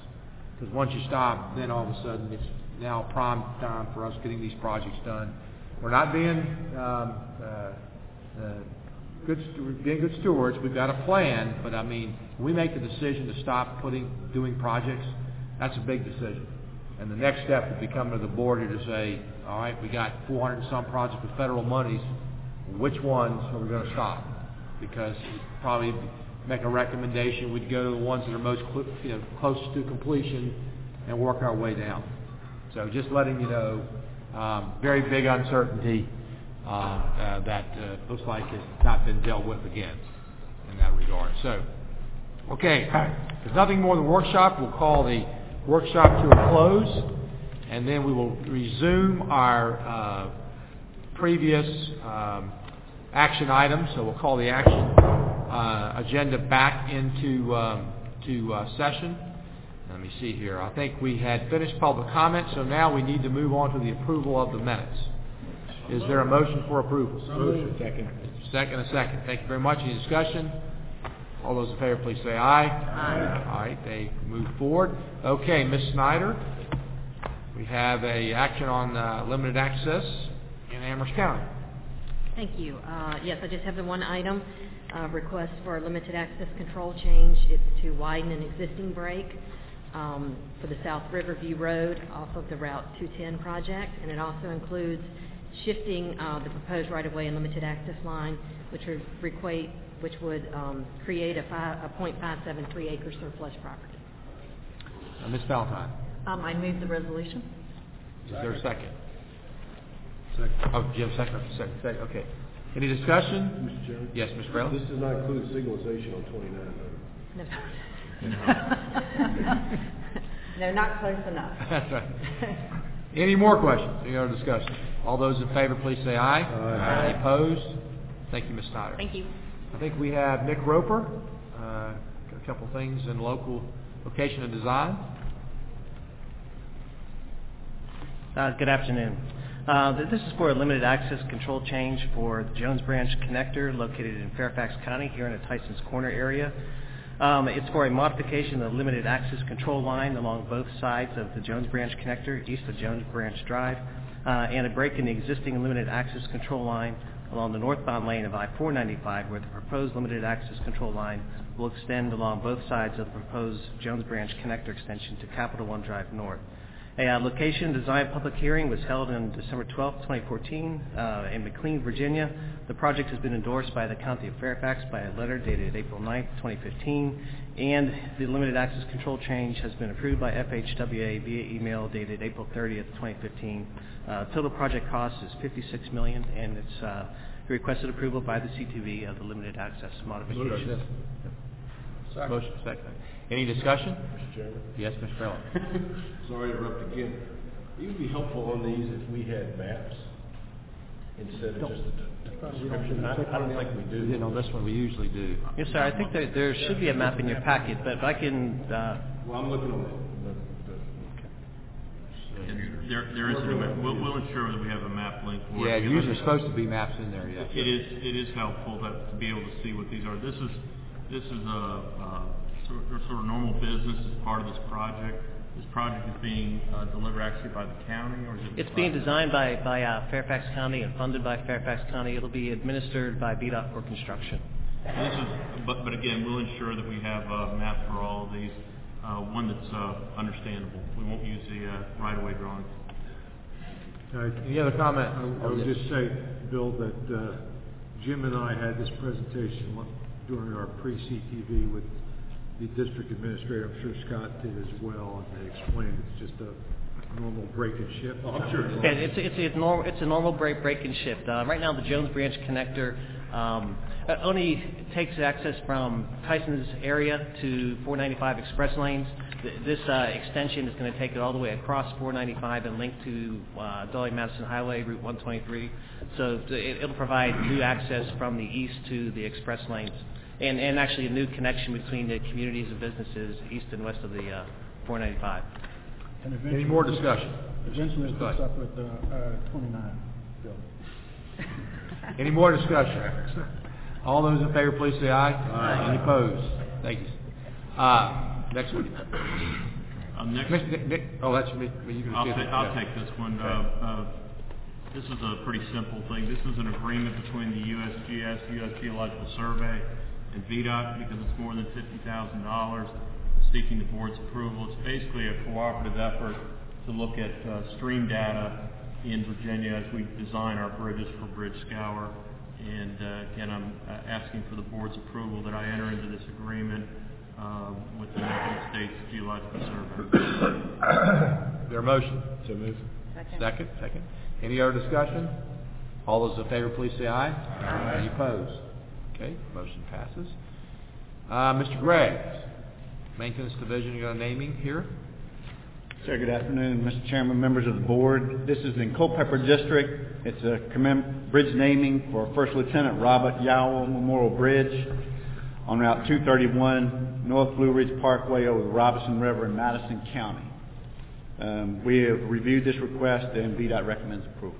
Mr. Tung. Before I make a motion, I'd just like to say, I know the county is very interested in expediting this. Lieutenant, First Lieutenant Yowell, brother, I think is, um, in his nineties. So anything that VDOT can do, if approved by the board, would be appreciated. to- believe the signs have already been fabricated and covered and is set to be uh, uncovered for a ceremony this weekend, I believe. Wonderful. So moved. Is there a second? Second. That was quick. This is the, this is the living person we're gonna? Well, I, I really, I. Took, took a chance. Any, any more discussion? All those in favor, please say aye. Aye. Any opposed? Okay, thank you. Mr. Lawson. Uh, Good afternoon, Mr. Secretary, members of the board. Um, Before you, you have a a request to to add two projects to the six-year program. Uh, One is an HR TAC project. It's uh, continued work on uh, 64 Phase 2. And then there is um, a second project that is in Petersburg. It's a locally administered urban project. Uh, I recommend your approval. The HR TAC uh, doesn't have any, any of our monies on it? No, sir, it Yeah, is, it's just Okay, a there small any- amount of money from HR TAC to, to move the project forward. Yes. Motions? Move approval. Second? Second. Uh, any discussion? All those in favor, please say aye. Aye. Any opposed? Okay. Uh, The second item I have before- for you today is the, the normal trans, monthly transfers. Um, They're in your package. There's no major projects included. Um, These recommend, um, reference the transfers that were done between March 21 and April 23rd. Um, I request your approval. So moved. So moved by Ms. Valentine, a second? Second. Any discussion? All those in favor, please say aye. Aye. Any opposed? Thank you. Mr. Lawson, Ms. Brown. I have two items for you, Mr. Chairman, members of the board. Um, The first item is a request for recreational access funding to serve the Galbraith Marshall Park, Culpeper County, and Culpeper District. Um, This project will provide um, a roadway to serve the site. 30 foot wide, 7 hundredths of a mile long. Local Assistance Division recommends your approval of the request for the maximum recreational access allocation of $350,000. That's 250,000 unmatched and $100,000 matched. Mr. Thomas. So moved. Second. Second. Any discussion? All those in favor, please say aye. Aye. Any opposed? Thank you. Uh, The second item is a request for a modification to a previously approved recreational access project to serve the Daniel Boone Wilderness Trail Interpretive Center in Scott County, Bristol District. Um, CTB originally approved an access project in 2009 to serve a $1.3 million access road. Since that time, Scott County has revised its plans and the location of the proposed site. So this project will provide a new road to the new location that is 30 feet wide, approximately eight hundredths of a mile long. The Local Assistance Division recommends your approval of the revised project and modification of the original allocation, which would result in a $50,000 unmatched allocation, but we would return the $100,000 matched allocation to the pot of money that we use for allocation. Mr. Matt? Yes, so moved, and hopefully it creates some congestion with tourism. Is there a second? Second. Any discussion? All those in favor, please say aye. Aye. Any opposed? Thank you. Okay, Mr. Pittard? Mr. Chairman, members of the board, uh, ask for your approval of the department's recommendation uh, regarding the tiered capital allocation review, which would be to provide no transitional assistance, continue the current methodology, but also continue to take a look at uh, the process each year.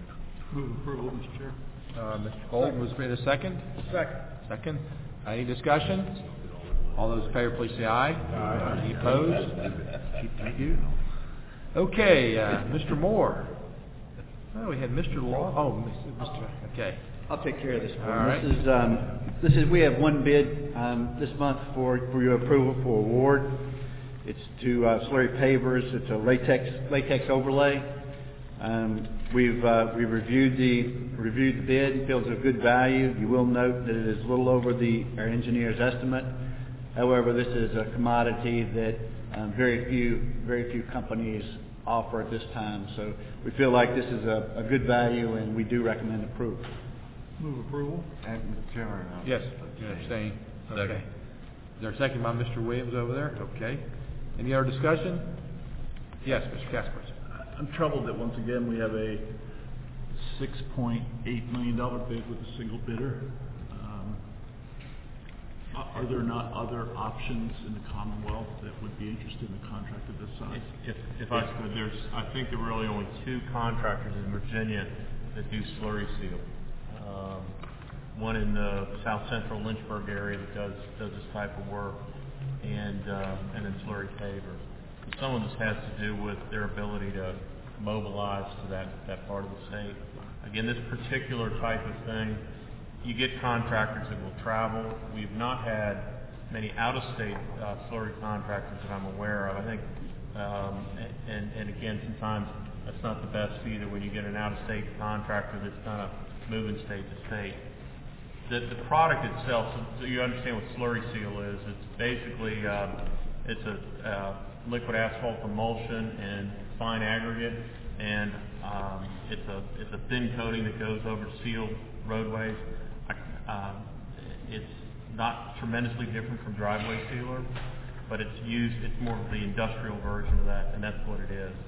Um, so again, this is a this is a type of contract that you just don't you just don't get a lot of uh, uh, competition. It's pretty expensive to, to buy the equipment, and uh, and then there's a lot of mobilization running around the state with it. Is that a statewide number for a year, for an annual contract? No, this is just for the Richmond district. Richmond district. So what, what do we spend statewide roughly on I don't know, we'll get, we, we can get you that number, Mr. Kasprowicz. Uh, I don't know what the total value of, and I don't know that anyone in here can recite that, uh, approximately how much we, we do in, in latex and regular slurry. Uh, by the way, latex happens to be sort of the better version of slurry seal. You have two versions, and latex modified provides a, a better, uh, better product. So we'll get that, we'll get you the number about how much we spend and how many different contractors we have doing this work. Again, I'm aware of two in Virginia. Any other questions? All those in favor, say aye. Aye. Opposed? Okay, thank you.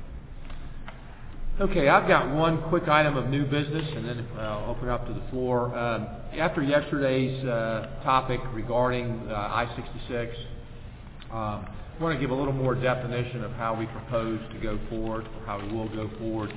Uh, I have spoken with uh, Mr. Kilpatrick, Mrs. Mitchell, and uh, Doug uh, Coulombe, Director Coulombe.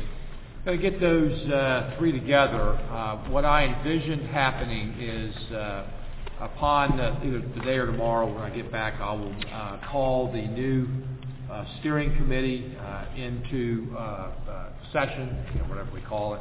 Uh, I expect that's about 45 days or so out, uh, because I want to wait till after July 1st when the new law is officially effective.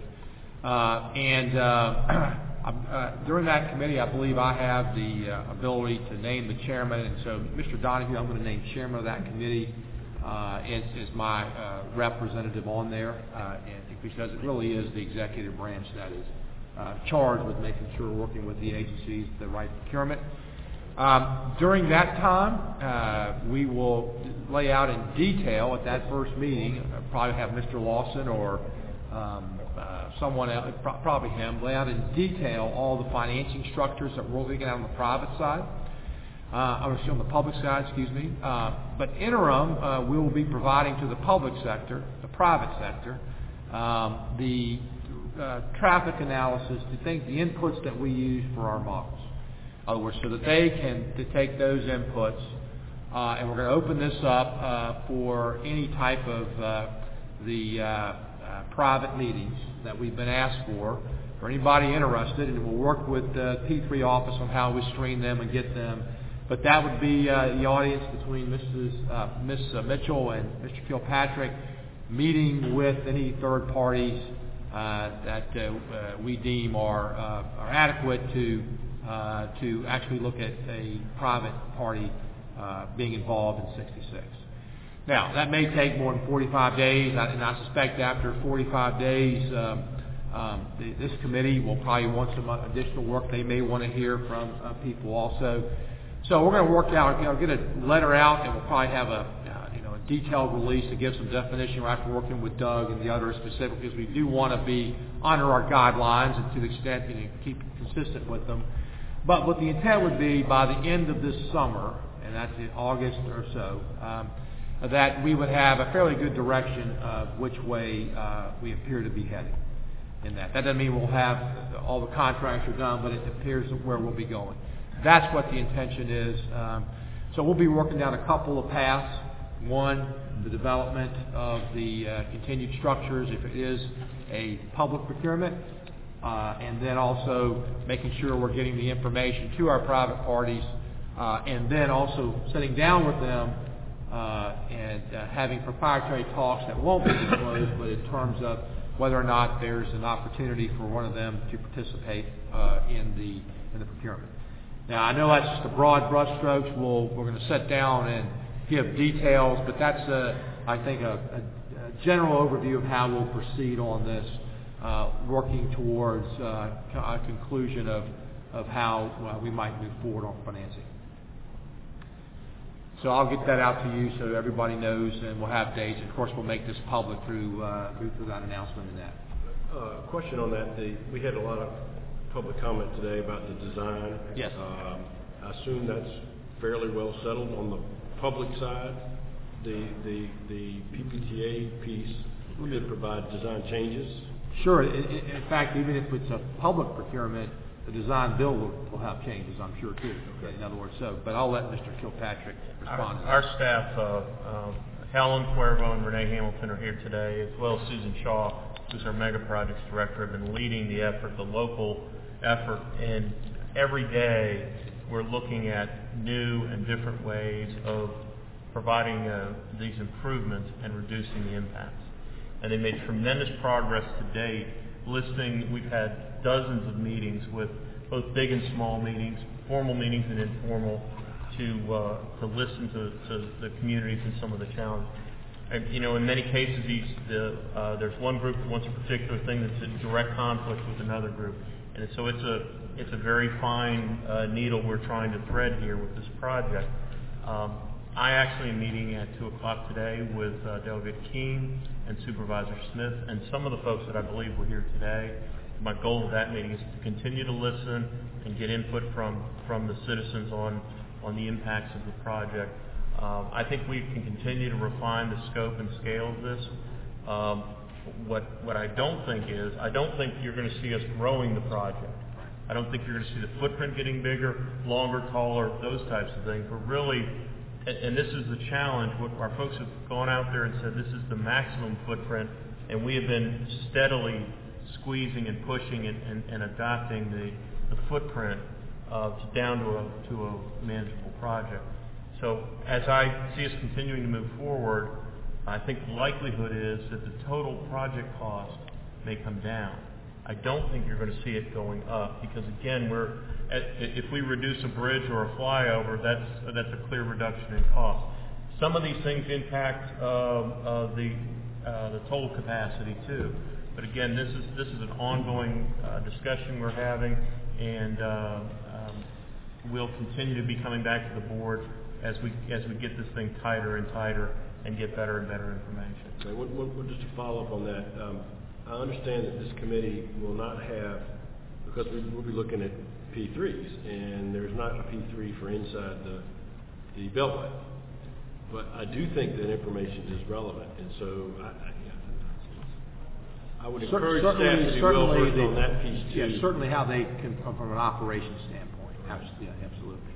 I have that. Now, I just want to point out, just as we uh, charged the private uh, community yesterday to, use their ingenuity to come up with this, I've also charged VDOT to use their ingenuity. If we want to be this, then act like uh, our private our private partners do. In other words, if you've got rules and regulations or VDOT rules and regulations, and they're allowed, uh, and, good engineering, use that creativity. We would like to get to zero impact. I don't know if we can get to that, but but my point is, it's sort of a dual challenge. Uh, except you know on the on the on the financing side, you, know, you got a better structure. We want to hear about it. But the same goes, and Mr. Kilpatrick has accepted it. The same goes on the VDOT side.